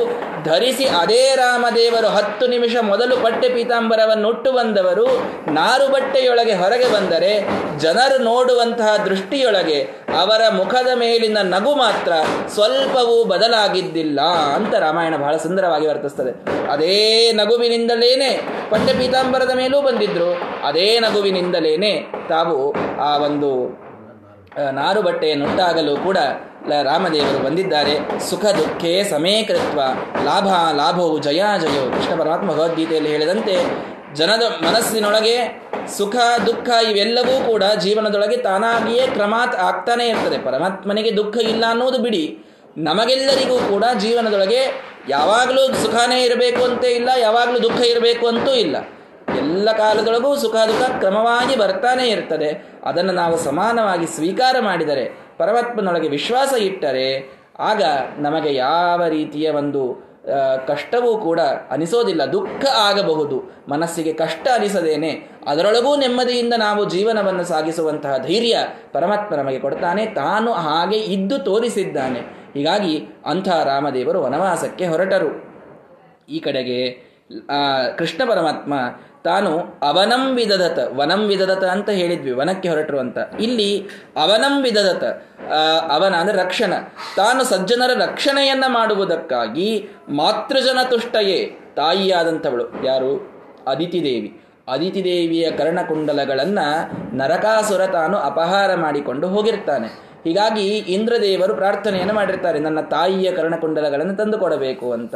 ಆ ಕಾರಣಕ್ಕಾಗಿ ಬದಿರಾಜ. ಹೀಗಾಗಿ ಆ ತಾಯಿಯ ಕರ್ಣಕುಂಡಲಗಳನ್ನು ಕೊಡುವಂತಹ ಒಂದು ಉದ್ದೇಶದಿಂದ ತಾನು ತನ್ನ ಭಾರ್ಯೆಯಾದಂತಹ ಸತ್ಯಭಾಮಾದೇವಿಯಿಂದ ಕೂಡಿಕೊಂಡು ಮಹಾಜಯಧ್ವಜ ಲಕ್ಷ್ಮಣಾಗ್ರ ಸುಹೃದ ಭಾರೀ ಜಯವನ್ನ ಸಾಧಿಸುವ ಲಕ್ಷಣವನ್ನ ಉಳ್ಳಂತಹ ವಿನಾ, ವಿ ಅನ್ನೋದಕ್ಕೆ ಪಕ್ಷಿ, ಗರುಡದೇವರು ಅಂತ ಅರ್ಥ ಇದೆ. ಗರುಡದೇವರಿಂದ ಕೂಡಿಕೊಂಡು ಸತ್ಯಭಾಮಾದೇವಿಯ ಸಮೇತನಾಗಿ ಪರಮಾತ್ಮ ತಾನು ಎಲ್ಲಿ ಹೊರಟ? ಎಲ್ಲರ ಒಂದು ಸಜ್ಜನರ ರಕ್ಷಣೆಗಾಗಿ ಹೊರಟ. ಯಾವ ಸಜ್ಜನರು? ಹದಿನಾರು ಸಾವಿರದ ನೂರು ಜನ. ತಾವು ಅವನಿಗಾಗಿ ತಪಸ್ಸನ್ನು ಮಾಡಿ ತಾನೇ ಗಂಡನಾಗಬೇಕು ಅಂತ ಬೇಡಿಕೊಂಡವರನ್ನ ನರಕಾಸುರ ವೈದು ಜೈಲಿನಲ್ಲಿ ಒಗೆದಿರ್ತಾನೆ. ಇನ್ನು ಅನೇಕ ಋಷಿಗಳಿಗೆ ಬಹಳ ಪೀಡೆಯನ್ನು ಕೊಡ್ತಾ ಇರ್ತಾನೆ. ಆ ಎಲ್ಲರ ಪೀಡೆಯನ್ನ ಪರಿಹಾರ ಮಾಡುವುದಕ್ಕಾಗಿ, ಅಜಿತಿ ದೇವಿಯ ಕರ್ಣಕುಂಡಲಗಳನ್ನು ಮರಳಿ ತರುವುದಕ್ಕಾಗಿ ನರಕಾಸುರನ ಪ್ರಾಗ್ಜ್ಯೋತಿಷ ಪಟ್ಟಣಕ್ಕೆ ಕೃಷ್ಣ ಪರಮಾತ್ಮ ಹೊರಟ. ಆ ಕಡೆಗೆ ರಾಮದೇವರು ವನವಾಸಕ್ಕೆ ಹೊರಟರು ಅಂತ ಕತೆ ಬಂತು. ಈ ಕಡೆಗೆ ಕೃಷ್ಣ ಪರಮಾತ್ಮ ಪ್ರಾಗ್ಜ್ಯೋತಿಷ ಪಟ್ಟಣಕ್ಕೆ ಹೊರಟ. ಹೊರಟಾಗ ಸಮತೀತ ಪರ್ವತ ಪುರೋಗ ದುರ್ಗಮಃ ಖರದೂಷಣಾದಿ ಸುಜನದ್ವಿಷೋಬಹುನ್ ಸ ನಿಹತ್ಯ ವಿಶ್ವ ಭಯದಂ ಸುದುಸ್ಸಹಂ ನರಕಂ ಮಹಾತನ ಮಹಾತಮ ಉಪಾನಯತ್ ಕ್ರಮಾತ್ ರಾಮದೇವರು ಪರ್ವತ ಪುರೋಗ ದುರ್ಗಮಃ. ಪರ್ವತ ಮೊದಲಾದಂತಹ ದುರ್ಗಮವಾದ ಪ್ರದೇಶದೊಳಗೆ ಹೊರಟು. ಚಿತ್ರಕೂಟ ಪರ್ವತ ಅಂತೆಲ್ಲ ಬಂತಲ್ಲ ವನವಾಸದೊಳಗೆ. ಆ ಪರ್ವತದಿಂದ ಮುಂದೆ ಹೊರಟು ಹೊರಟು ಅಲ್ಲಿ ಬರುವ ಖರದೂಷಣ, ಖರ ಮತ್ತು ದೂಷಣ ಅಂತಿಬ್ರು ರಾವಣನ್ ತಮ್ಮಂದ್ರು. ಶೂರ್ಪಣಕಾನ್ ಜೊತೆ ಬಂದಿರ್ತಾರವರು ಅವರ. ಅವರೇ ಮೊದಲಾದಂತಹ ಅನೇಕ ಸಜ್ಜನ ದ್ವೇಷಿಗಳನ್ನ ಸ ನಿಹತ್ಯ ಅವರೆಲ್ಲರನ್ನ ಕೊಂದು ವಿಶ್ವ ಭಯದಂ ಸುದುಃಖ, ಸುದುಸ್ಸಹಂ. ಎಲ್ಲರಿಗೂ ಭಯವನ್ನು ನೀಡುವಂತಹ ದುಸ್ಸಹವಾದಂತಹ ಮಹಾತಮ ಎನ್ನುವ ನರಕ. ನರಕದೊಳಗೆ ಬಹಳಷ್ಟು ವಿಧಗಳಿವೆ. ಐದನೆಯ ಸ್ಕಂದದಲ್ಲಿ ಕೊನೆಯಲ್ಲಿ ನೀವೆಲ್ಲ ಕೇಳಿದ್ದೀರಿ. ಹೀಗಾಗಿ ಮಹಾತಮ ಎನ್ನುವ ನರಕಕ್ಕೆ ಅವರೆಲ್ಲರನ್ನ ಕಳಿಸಿದರು ಅಂತ ಒಂದು ಮಾತು. ಕರದೂಷಣರ ಸಂಹಾರವಾಯಿತು, ಶೂರ್ಪಣಕೆಯ ನಾಸಚ್ಛೇದನವಾಯಿತು. ಅವಳ ಜೊತೆಗೆ ಬಂದಂತಹ ಕರ, ತ್ರಿಶಿರ, ದೂಷಣ ಮೊದಲಾದ ಹದಿನಾಲ್ಕು ಸಾವಿರ ಹದಿನಾಲ್ಕು ಅಕ್ಷೋಹಿಣಿ ಸೈನ್ಯ ಏನೋ ಇರ್ತದೆ ಅವರ ಜೊತೆಗೆ ಅವರೆಲ್ಲರನ್ನ ರಾಮದೇವರು ಕೊಂದು ಹಾಕಿದರು ಅನ್ನುವ ಕಥೆ ಒಂದು ಕಡೆಗೆ. ಇನ್ನು ಸಮತೀತ ಪುರ್ವತ ಪುರೋಗ ದುರ್ಗಮಃ ಪರ್ವತ ಮೊದಲಾದಂತಹ ದುರ್ಗಗಳಿಂದ ಕೂಡಿದಂತಹ ಪ್ರಾಗ್ಜ್ಯೋತಿಷ ಪಟ್ಟಣ. ಆ ಪ್ರಾಗ್ಜ್ಯೋತಿಷ ಪಟ್ಟಣಕ್ಕೆ ಏಳು ಆವರಣಗಳನ್ನು ಮಾಡಿದ್ದಂಥವನು ಪರ್ವತದೊಳಗೊಂದು, ಪರ್ವತದ್ದೊಂದು ಆವರಣ. ಅದರ ಮುಂದೆ ಒಂದು ನೀರಿನ ಆವರಣ. ನೀರಿನೊಳಗೆಲ್ಲ ಮೊಸಳೆಗಳನ್ನು ಬಿಟ್ಟಿದ್ದ. ಅದರ ಸುತ್ತಲೂ ಮತ್ತೆ ಎಲೆಕ್ಟ್ರಿಫಿಕೇಶನ್ ಮಾಡಿದ್ನಂತ ನೋಡ್ರಿ ಆ ಕಾಲಕ್ಕೆ. ನಾವು ತಿಳ್ಕೊಳ್ತೀವಿ, ಈಗೆಲ್ಲ ಎಲೆಕ್ಟ್ರಿಫಿಕೇಶನ್ ಎಲೆಕ್ಟ್ರಿಸಿಟಿ ನಾವು ಕಂಡುಹಿಡಿದೀವಿ ಅಂತ. ಪ್ರಾಗ್ಜ್ಯೋತಿಷ ಪಟ್ಟಣದ ಬೋಲ್ಡರಿಗೆಲ್ಲ ಎಲೆಕ್ಟ್ರಿಫಿಕೇಶನ್ ಮಾಡಿದ್ದ ನರಕಾಸುರ ಅಂತ ಬರ್ತದೆ. ಹೀಗಾಗಿ ಆ ಒಂದು ವಿದ್ಯುದ್ವರ್ಗ ವಿದ್ಯುತ್ ದುರ್ಗ ಜಲದುರ್ಗ ಪರ್ವತ ದುರ್ಗ ಹೀಗೆ ಬಹಳಷ್ಟು ದುರ್ಗಗಳನ್ನು ಮಾಡಿಕೊಂಡಿದ್ದ. ಮುಂದೆ ಅವನ ಒಬ್ಬ ಸೇನಾಧಿಪತಿ ಇರ್ತಾನೆ, ಮುರ ಅಂತ ಅವನ ಹೆಸರು. ಐದು ಮುಖ ಇರ್ತದಂತ ಅವನಿಗೆ. ಪೀಠ, ಮುರ ಮೊದಲಾದಂತಹ ರುದ್ರಾದಿ ದೇವತೆಗಳ ವರದಿಂದ ಅವಧ್ಯರಾದಂತಹ ಮಹಾರಾಕ್ಷಸರಿರ್ತಾರೆ. ಅಂಥ ರಾಕ್ಷಸರನ್ನ ಪರಮಾತ್ಮ ಮತ್ತಿಷ್ಟೆಲ್ಲ ದುರ್ಗಗಳನ್ನು ಪಾರ್ ಮಾಡಿ ಹೇಗೆ ಹೋಗೋದು ಅಂತ ಉಳಿದವರು ವಿಚಾರ ಮಾಡಿದರೆ ಗರುಡ ದೇವರು ಡೈರೆಕ್ಟ್ ಆಗಿ ಅವನ ಅಂತಃಪುರದ ಮುಂದೆ ಲ್ಯಾಂಡ್ ಆಗಿಬಿಡ್ತಾರೆ ಅವರು. ಯಾವ ಮಧ್ಯದ ದುರ್ಗಗಳನ್ನು ಅವರು ಕ್ರಾಸೇ ಆಗೋದಿಲ್ಲ. ಡೈರೆಕ್ಟ್ ಆಗಿ ಒಳಗೆ ಬಂದಾಗ ಸತ್ಯಭಾಮಾದೇವಿಯ ಜೊತೆಗೆ ಪರಮಾತ್ಮ ಅಲ್ಲಿ ಬರ್ತಾನೆ, ಮುರನ ಸಂಹಾರ ಮಾಡ್ತಾನೆ, ಅದಕ್ಕೆ ಮುರಾರಿ ಅಂತ ಅವನಿಗೆ ಹೆಸರು ಬಂತು. ಹೀಗಾಗಿ ಆ ಎಲ್ಲ ಖರದೂಷಣಾದಿ, ಖರ ಅಂದರೆ ಬಹಳ ಕಠೋರರಾದಂತಹ, ದೂಷಣ, ದೂಷ, ದೋಷಗಳನ್ನು ಉಳ್ಳಂತಹ, ಸಜ್ಜನರ ದ್ವೇಷಿಯಾದಂತಹ ಎಲ್ಲ ಮುರಮೊದಲಾದಂತಹ ದೈತ್ಯರನ್ನ ನಿಹತ್ಯ. ತಾನು ಕೊಂದು ವಿಶ್ವ ಭಯದಂ ಇಡೀ ವಿಶ್ವಕ್ಕೆ ಭಯವನ್ನು ಉಂಟು ಮಾಡಿದಂತಹ, ಸುದುಸ್ಸಹಂ, ಬಹಳ ದುಸ್ಸಾಧ್ಯನಾದಂತಹ ನರಕಂ, ನರಕಾಸುರನನ್ನ ಮಹಾತಮಃ ಉಪಾನಯತ. ಅಂಧಂತಮಸ್ಸಿಗೆ ಪರಮಾತ್ಮ ಕಳಿಸಿದ. ಅರ್ಥಾತ್ ನರಕಾಸುರನ ಸಂಹಾರವನ್ನು ಕೂಡ ಕೃಷ್ಣ ಪರಮಾತ್ಮ ಅಲ್ಲಿ ಮಾಡಿದ. ಹೀಗೆ ರಾಜ್ಯೋತಿಷ ಪಟ್ಟಣದೊಳಗೆ ಇದ್ದಂತಹ ಎಲ್ಲ ಸ್ತ್ರೀಯರನ್ನು ತಾನು ಮದುವೆ ಮಾಡಿಕೊಂಡು ಅವರೆಲ್ಲರನ್ನ ದ್ವಾರಕೆಗೆ ಪರಮಾತ್ಮ ಕಳಿಸ್ತಾನೆ. ಅಲ್ಲಿ ಅದ್ಭುತವಾದ ಸಂಪತ್ತೆಲ್ಲ ಅವನ ಅಧೀನವಾಗ್ತದೆ. ಅದೆಲ್ಲವನ್ನು ದ್ವಾರಕಾಪಟ್ಟಣಕ್ಕೆ ಕಳಿಸ್ತಾನೆ. ಆ ನರಕಾಸುರ ಅಂದರೆ ಬೇರೆ ಯಾರಲ್ಲ ವರಾಹ ರೂಪಿಯಾದ ಪರಮಾತ್ಮನ ಮಗ ಅವನು, ತನ್ನ ಮಗನೇ. ಮೂಲ ರೂಪ, ಇನ್ನೊಂದು ರೂಪದೊಳಗೆ. ವರಾಹ ರೂಪಿಯಾದ ಪರಮಾತ್ಮ ಮತ್ತು ಭೂದೇವಿಗೆ ನರಕಾಸುರ ಹುಟ್ಟಿರ್ತಾನೆ ಅದಕ್ಕೆ ಅವನಿಗೆ ಭೌಮಾಸುರ ಅಂತ ಕರೀತಾರೆ. ಭೂಮಿಯಿಂದ ಹುಟ್ಟಿದ್ರಿಂದ ಭೌಮ ಅಂತ ಹೆಸರಿತ್ತವನಿಗೆ. ಆ ಭೌಮಾಸುರನನ್ನು ಕೊಂದು ಅವನ ಮಗನಾದಂತಹ ಭಗದತ್ತ, ಬಹಳ ಸಜ್ಜನನಾದಂತಹ ವ್ಯಕ್ತಿ, ಅವನನ್ನ ಪರಮಾತ್ಮ ರಾಜನನ್ನಾಗಿ ಮಾಡ್ತಾನೆ. ತಾನು ರಾಜ ಆಗೋದಿಲ್ಲ ಕೃಷ್ಣ ಪರಮಾತ್ಮ ಅವನನ್ನು ರಾಜನಾಗಿ ಮಾಡಿ, ಸಜ್ಜನ ರಾಜ್ಯದ ಸ್ಥಾಪನೆಯನ್ನು ಮಾಡಿ ಪರಮಾತ್ಮ ಆ ನರಕ ಚತುರ್ದಶಿಯ ದಿನ. ಇದೇ ಒಂದು ದಿನವೇ ನರಕಾಸುರನ ಸಂಹಾರವನ್ನು ಕೃಷ್ಣ ಪರಮಾತ್ಮ ಮಾಡಿ ಬೆಳಗ್ಗೆ ಅನ್ನುವಷ್ಟರೊಳಗೆ ಅಂದರೆ ಚಂದ್ರೋದಯದ ಹೊತ್ತಿಗೆ ದ್ವಾರಕಾಪಟ್ಟಣಕ್ಕೆ ಪರಮಾತ್ಮ ಆಗಮಿಸ್ತಾನೆ. ಎಲ್ಲ ಅದೇ ರಕ್ತಸಿಕ್ತವಾದಂತಹ ತನ್ನ ಒಂದು ಈ ವೇಷಭೂಷಗಳನ್ನು ತಳೆದು ಪರಮಾತ್ಮ ಬಂದಿರ್ತಾನೆ. ಇಷ್ಟರ ಮಧ್ಯದೊಳಗೇನೆ ಅದೇನು ಕರ್ಣಕುಂಡಲಗಳನ್ನು ಅತಿಥಿ ದೇವಿಯ ಕರ್ಣಕುಂಡಲಗಳ ಅಪಹಾರವಾಗಿರ್ತದೋ ಅದನ್ನು ಕೊಡಲಿಕ್ಕೆ ಅಂತ ಸ್ವರ್ಗಲೋಕಕ್ಕೆ ಪರಮಾತ್ಮ ಹೋಗಿ ಅಲ್ಲಿ ಇಂದ್ರಾದಿ ದೇವತೆಗಳು ಯುದ್ಧಕ್ಕೆ ಬರ್ತಾರೆ. ಯಾಕೆ? ಒಂದು ಸಲ ಹಿಂದೆ ರೇವತ ಪರ್ವತವಾಗಿ ರುಕ್ಮಿಣಿ ದೇವಿಗೆ ಪರಮಾತ್ಮ ಒಂದು ಪಾರಿಜಾತದ ಗುಚ್ಛವನ್ನು, ಹೂವಿನ ಗುಚ್ಛವನ್ನು ಕೊಟ್ಟಿರ್ತಾನೆ. ಸತ್ಯಭಾಮಾದೇವಿಗೆ ಸಿಟ್ಟು ಬಂದುಬಿಟ್ಟಿರ್ತದೆ. ಅವಳಿಗೆ ಅಷ್ಟೇ ಕೊಟ್ಟು ನನಗೆ ಕೊಟ್ಟಿಲ್ಲ ಅಂತ. ಎರಡೂ ಲಕ್ಷ್ಮಿಯ ರೂಪಗಳೇ. ಸಿಟ್ಟು ಅನ್ನೋದಿಲ್ಲ ಅಲ್ಲಿ. ಕೇವಲ ಲೀಲೆಗಾಗಿ ತೋರಿದಂಥದ್ದು. ಸರಿ ನಿನಗೆ ಅವಳಿಗೆ ಒಂದು ಗುಚ್ಛ ಕೊಟ್ಟಿನಿಲ್ಲ ನಿನಗೆ ಗಿಡನೇ ಕೊಡ್ತೀನಿ ನಡಿ, ಸ್ವರ್ಗದ ಗಿಡ ತಗೊಂಡು ಬರೋಣ ಅಂತ ಹೊಂಟ್ಬಿಡ್ತಾನೆ ಪರಮಾತ್ಮ. ಪಾರಿಜಾತವನ್ನ ನಾನು ಅಲ್ಲಿಂದ ಕೀಳಿ ಇಲ್ಲಿ ತಂದಿಡ್ತೇನೆ ಅಂದ್ರೆ ಇಂದ್ರ ದೇವರು ಬಿಡುವುದಿಲ್ಲ ಏದು ಸ್ವರ್ಗದ ಸಂಪತ್ತು, ನೀ ಹೆಂಗೆ ಒಯ್ತಿ ಅಲ್ಲೋ, ಎಲ್ಲ ಸಂಪತ್ತು ನಂದೇ ಅಂತ ನೀನೇ ಹೇಳಿದ್ದಿ ಮತ್ತು ಮೊನ್ನೆ ಅಲ್ಲಿ ಮಳೆ ಸುರಿಸಿದಾಗ ಎಲ್ಲ ನನ್ನ ಪಾದಕ್ಕೆ ಬಂದು ಏ, ಅದು ಹೇಳಿದ್ದೆ, ಆವಾಗ ಆಗಿದ್ದಾಗ ಹೋತು. ಇದಂತೂ ನನ್ನ ಸಂಪತ್ತು ನಾನು ಬಿಡೋದಿಲ್ಲ ಅಲ್ಲಿ ಭೂಮಿಗೆ ಬಂದಾಗ ನಿಂದು, ಈ ಸ್ವರ್ಗಕ್ಕೆ ಬಂದಾಗ ನಂದು. ಇಂದ್ರದೇವರು, ಏನೋ ಒಂದು ಸ್ವಲ್ಪ ಅಪರೋಕ್ಷ ಜ್ಞಾನ ತಿರೋಹಿತವಾಗಿ ಒಂದೆರಡು ನಿಮಿಷ ಕಲಿಯ ಆವೇಶದಿಂದ ಮಾತಾಡಿ ಯುದ್ಧವೂ ಆಡ್ತಾರೆ. ಆದರೆ ಇಂದ್ರದೇವರಿಗೆ ಯುದ್ಧ ಆಡಲಿಕ್ಕೆ ಸಾಧ್ಯವೇ ಆಗೋದಿಲ್ಲ. ಎಲ್ಲ ದೇವತೆಗಳನ್ನು ಪರಮಾತ್ಮ ಸೋಲಿಸ್ತಾನೆ. ಎಲ್ಲರೂ ಮತ್ತೆ ಕೈ ಮುಗಿದು ಶರಣಾಗತರಾಗಿ ಬರ್ತಾರೆ. ಆಗ ಆ ಪಾರಿಜಾತ ವೃಕ್ಷವನ್ನು ಅಲ್ಲಿಯಿಂದ ಕೀಳಿ ಪರಮಾತ್ಮ ಅದನ್ನು ಗರುಡನ ಮೇಲಿಟ್ಟುಕೊಂಡು ಸತ್ಯಭಾಮಾದೇವಿಯಿಂದ ಕೂಡಿಕೊಂಡು ಅದ್ಭುತವಾದಂತಹ ಒಂದು ಪ್ರಸಂಗ. ಅದು ಪ್ರಯಾಣೇ ಗರುಡಾರೂಢಂ ಪಾರಿಜಾತ ಹರಂ ಹರಿಂ ಸತ್ಯಭಾಮಾಯುತಂ ಧ್ಯಾಯೇತ್. ಸರ್ವ ವಿಘ್ನೋಪಶಾಂತಯೇ ಆ ಪರಮಾತ್ಮನ ಒಂದು ರೂಪದ ಧ್ಯಾನವನ್ನು ಮಾಡಬೇಕು ನಾವು. ಗರುಡನ ಮೇಲೆ ಸತ್ಯಭಾಮಾದೇವಿಯಿಂದ ಕೂಡಿಕೊಂಡು ಪಾರಿಜಾತವನ್ನು ಇಟ್ಟುಕೊಂಡಂತಹ ಆ ಪರಮಾತ್ಮನ ಒಂದು ಧ್ಯಾನವನ್ನು ಪ್ರಯಾಣದ ಸಮಯದೊಳಗೆ ಮಾಡಿದರೆ ಯಾವ ಆಕ್ಸಿಡೆಂಟ್ಸು, ಏನು ವಿಘ್ನ, ಏನೇನೇನೇನೂ ಬರುವುದಿಲ್ಲ ಅಂತ ಶಾಸ್ತ್ರ ನಮಗೆ ತಿಳಿಸಿಕೊಡುತ್ತದೆ. ಹೀಗಾಗಿ ಆ ರೀತಿ ಪರಮಾತ್ಮ ಈ ಚಂದ್ರೋದಯದ ಹೊತ್ತಿಗೆ ನರಕ ಚತುರ್ದಶಿಯ ದಿನ ನರಕಾಸುರನ ಸಂಹಾರವನ್ನು ಮಾಡಿ ಸ್ವರ್ಗದೊಳಗೆ ದೇವತೆಗಳನ್ನು ಗೆದ್ದು ಈ ದ್ವಾರಕಾ ಪಟ್ಟಣಕ್ಕೆ ತಾನು ಬರ್ತಾನೆ. ಬಂದಾಗ ಎಲ್ಲ ನಾರಿಯರು ಕೂಡ ನಿರಾಜನವನ್ನು ಮಾಡ್ತಾರೆ, ಪರಮಾತ್ಮನಿಗೆ ಆರತಿಯನ್ನು ಮಾಡ್ತಾರೆ, ಅವನಿಗೆ ಎಣ್ಣೆಯ ಅಭ್ಯಂಗವನ್ನು ಮಾಡಿ ಎಲ್ಲರೂ ಸ್ನಾನವನ್ನು ಮಾಡಿಸ್ತಾರೆ. ಅದೇ ಈ ನರಕ ಚತುರ್ದಶಿಯ ವಿಶೇಷವಾದಂತಹ ದಿನ. ಅಂದಿನ ದಿನವೇ ಆ ನರಕಾಸುರನ ಸಂಹಾರವನ್ನು ಕೂಡ ನಾವು ಕೇಳಿದ್ದೇವೆ. ನಮ್ಮ ಮನಸ್ಸಿನೊಳಗೂ ಅನೇಕ ದುರ್ಗಗಳನ್ನು ಮಾಡಿಕೊಂಡು ನಮ್ಮ ಕೆಟ್ಟ ವಿಚಾರಗಳು ಮಧ್ಯದೊಳಗೆ ಸೇಫ್ ಆಗಿ ಒಂದು ಕಡೆಗೆ ಕುಳಿತು ನಮ್ಮನ್ನು ಕೆಟ್ಟ ಪ್ರವೃತ್ತಿಯೊಳಗೆ ಹಾಕ್ತಾ ಇರ್ತವೆ ಅವುಗಳಿಗೆ ಸಾಕಷ್ಟು ಬೇರೆ ಬೇರೆ ಬೇರೆ ಲಾಜಿಕ್ಕಿನ ದುರ್ಗಗಳನ್ನು ನಾವೆಲ್ಲ ಕಟ್ಟಿಕೊಂಡು ಕೂತಿರ್ತೇವೆ. ಅದೆಲ್ಲವನ್ನೂ ಸ್ವಚ್ಛವಾಗಿ ತೊಳೆದು ಹಾಕಿ ಒಳಗೆ ಪರಮಾತ್ಮ ತಾನು ಸತ್ಯಭಾಮಾದೇವಿಯ ಜೊತೆಗೆ ಬಂದು ತಾನು ಇದ್ದ ಎಲ್ಲ ನಮ್ಮಲ್ಲಿನ ನರಕಕ್ಕೆ ಕಾರಣವಾಗುವ ವಿಚಾರಗಳನ್ನೆಲ್ಲ ತೆಗೆದುಹಾಕಿ ನಮ್ಮನ್ನ ಇದರಿಂದ ಉದ್ಧಾರ ಮಾಡಿದರೆ ನಮ್ಮೊಳಗಿದ್ದ ನರಕಾಸುರನ ಸಂಹಾರ ಅರ್ಥಾತ್ ಪಾಪಗಳ ಸಂಹಾರವಾಗಬೇಕು. ಇಲ್ಲಿ ಕೃಷ್ಣ ಪರಮಾತ್ಮನ ಆವಿರ್ಭಾವ ಸತ್ಯಭಾಮಾದೇವಿಯ ಅನುಗ್ರಹ ವಿಶೇಷವಾಗಿ ಆಗಬೇಕು. ಅದು ಆಗಬೇಕು ಅಂತಂದರೆ ಜ್ಞಾನದ ದೀಪ ಮುಖ್ಯವಾಗಿ ನಮ್ಮ ಮನಸ್ಸಿನಲ್ಲಿ ಬೆಳಗಬೇಕು. ಆಗಲೇ ಕೆಟ್ಟ ವಿಚಾರಗಳು ಹೋಗುವಂಥದ್ದು. ಕೆಟ್ಟ ವಿಚಾರಗಳ ಅಂಧಕಾರಕ್ಕೆ ಈ ಶಾಸ್ತ್ರಜ್ಞಾನದ ದೀಪವೊಂದನ್ನು ಬಿಟ್ಟರೆ ಇನ್ಯಾವುದರಿಂದ ಸಾಧ್ಯ ಇಲ್ಲ. ಹೀಗಾಗಿ ದೀಪಜ್ಯೋತಿ ನಮೋಸ್ತುತಿ ಅಂತ ಹೇಳಿದಂತೆ ಈ ದೀಪಾವಳಿಯ ಒಂದು ಸಂದರ್ಭದೊಳಗೆ ಜ್ಞಾನ ದೀಪ ನಮ್ಮ ಮನಸ್ಸಿನಲ್ಲಿ ಬೆಳಗಿ ಕೆಟ್ಟ ವಿಚಾರಗಳ ನರಕಾಸುರನ ಸಂಹಾರವಾಗಿ ಕೃಷ್ಣ ಪರಮಾತ್ಮನ ಆವಿರ್ಭಾವವಾಗಿ ಲಕ್ಷ್ಮೀದೇವಿಯ ವಿಶೇಷವಾದ ಅನುಗ್ರಹವಾಗಿ ಗುರು ಹಿರಿಯರೆಲ್ಲರ ಆಶೀರ್ವಾದ ನಮಗೆ ಪ್ರಾಪ್ತವಾಗಿ ಮನೆಯ ಎಲ್ಲ ಜನರು, ಕುಟುಂಬದವರು ಕೂಡ ಬಹಳ ಧರ್ಮಪ್ರಜ್ಞೆಯಿಂದ ಆಯುರಾರೋಗ್ಯ ಐಶ್ವರ್ಯಾದಿ ಸಂಪನ್ನರಾಗಿ ಇರುವಂತೆ ಎಲ್ಲರೂ ಆಶೀರ್ವಾದವನ್ನು ಮಾಡಬೇಕು ಅನ್ನುವುದು ಈ ದೀಪಾವಳಿಯ ಮುಖ್ಯವಾದಂತಹ ಉದ್ದೇಶ.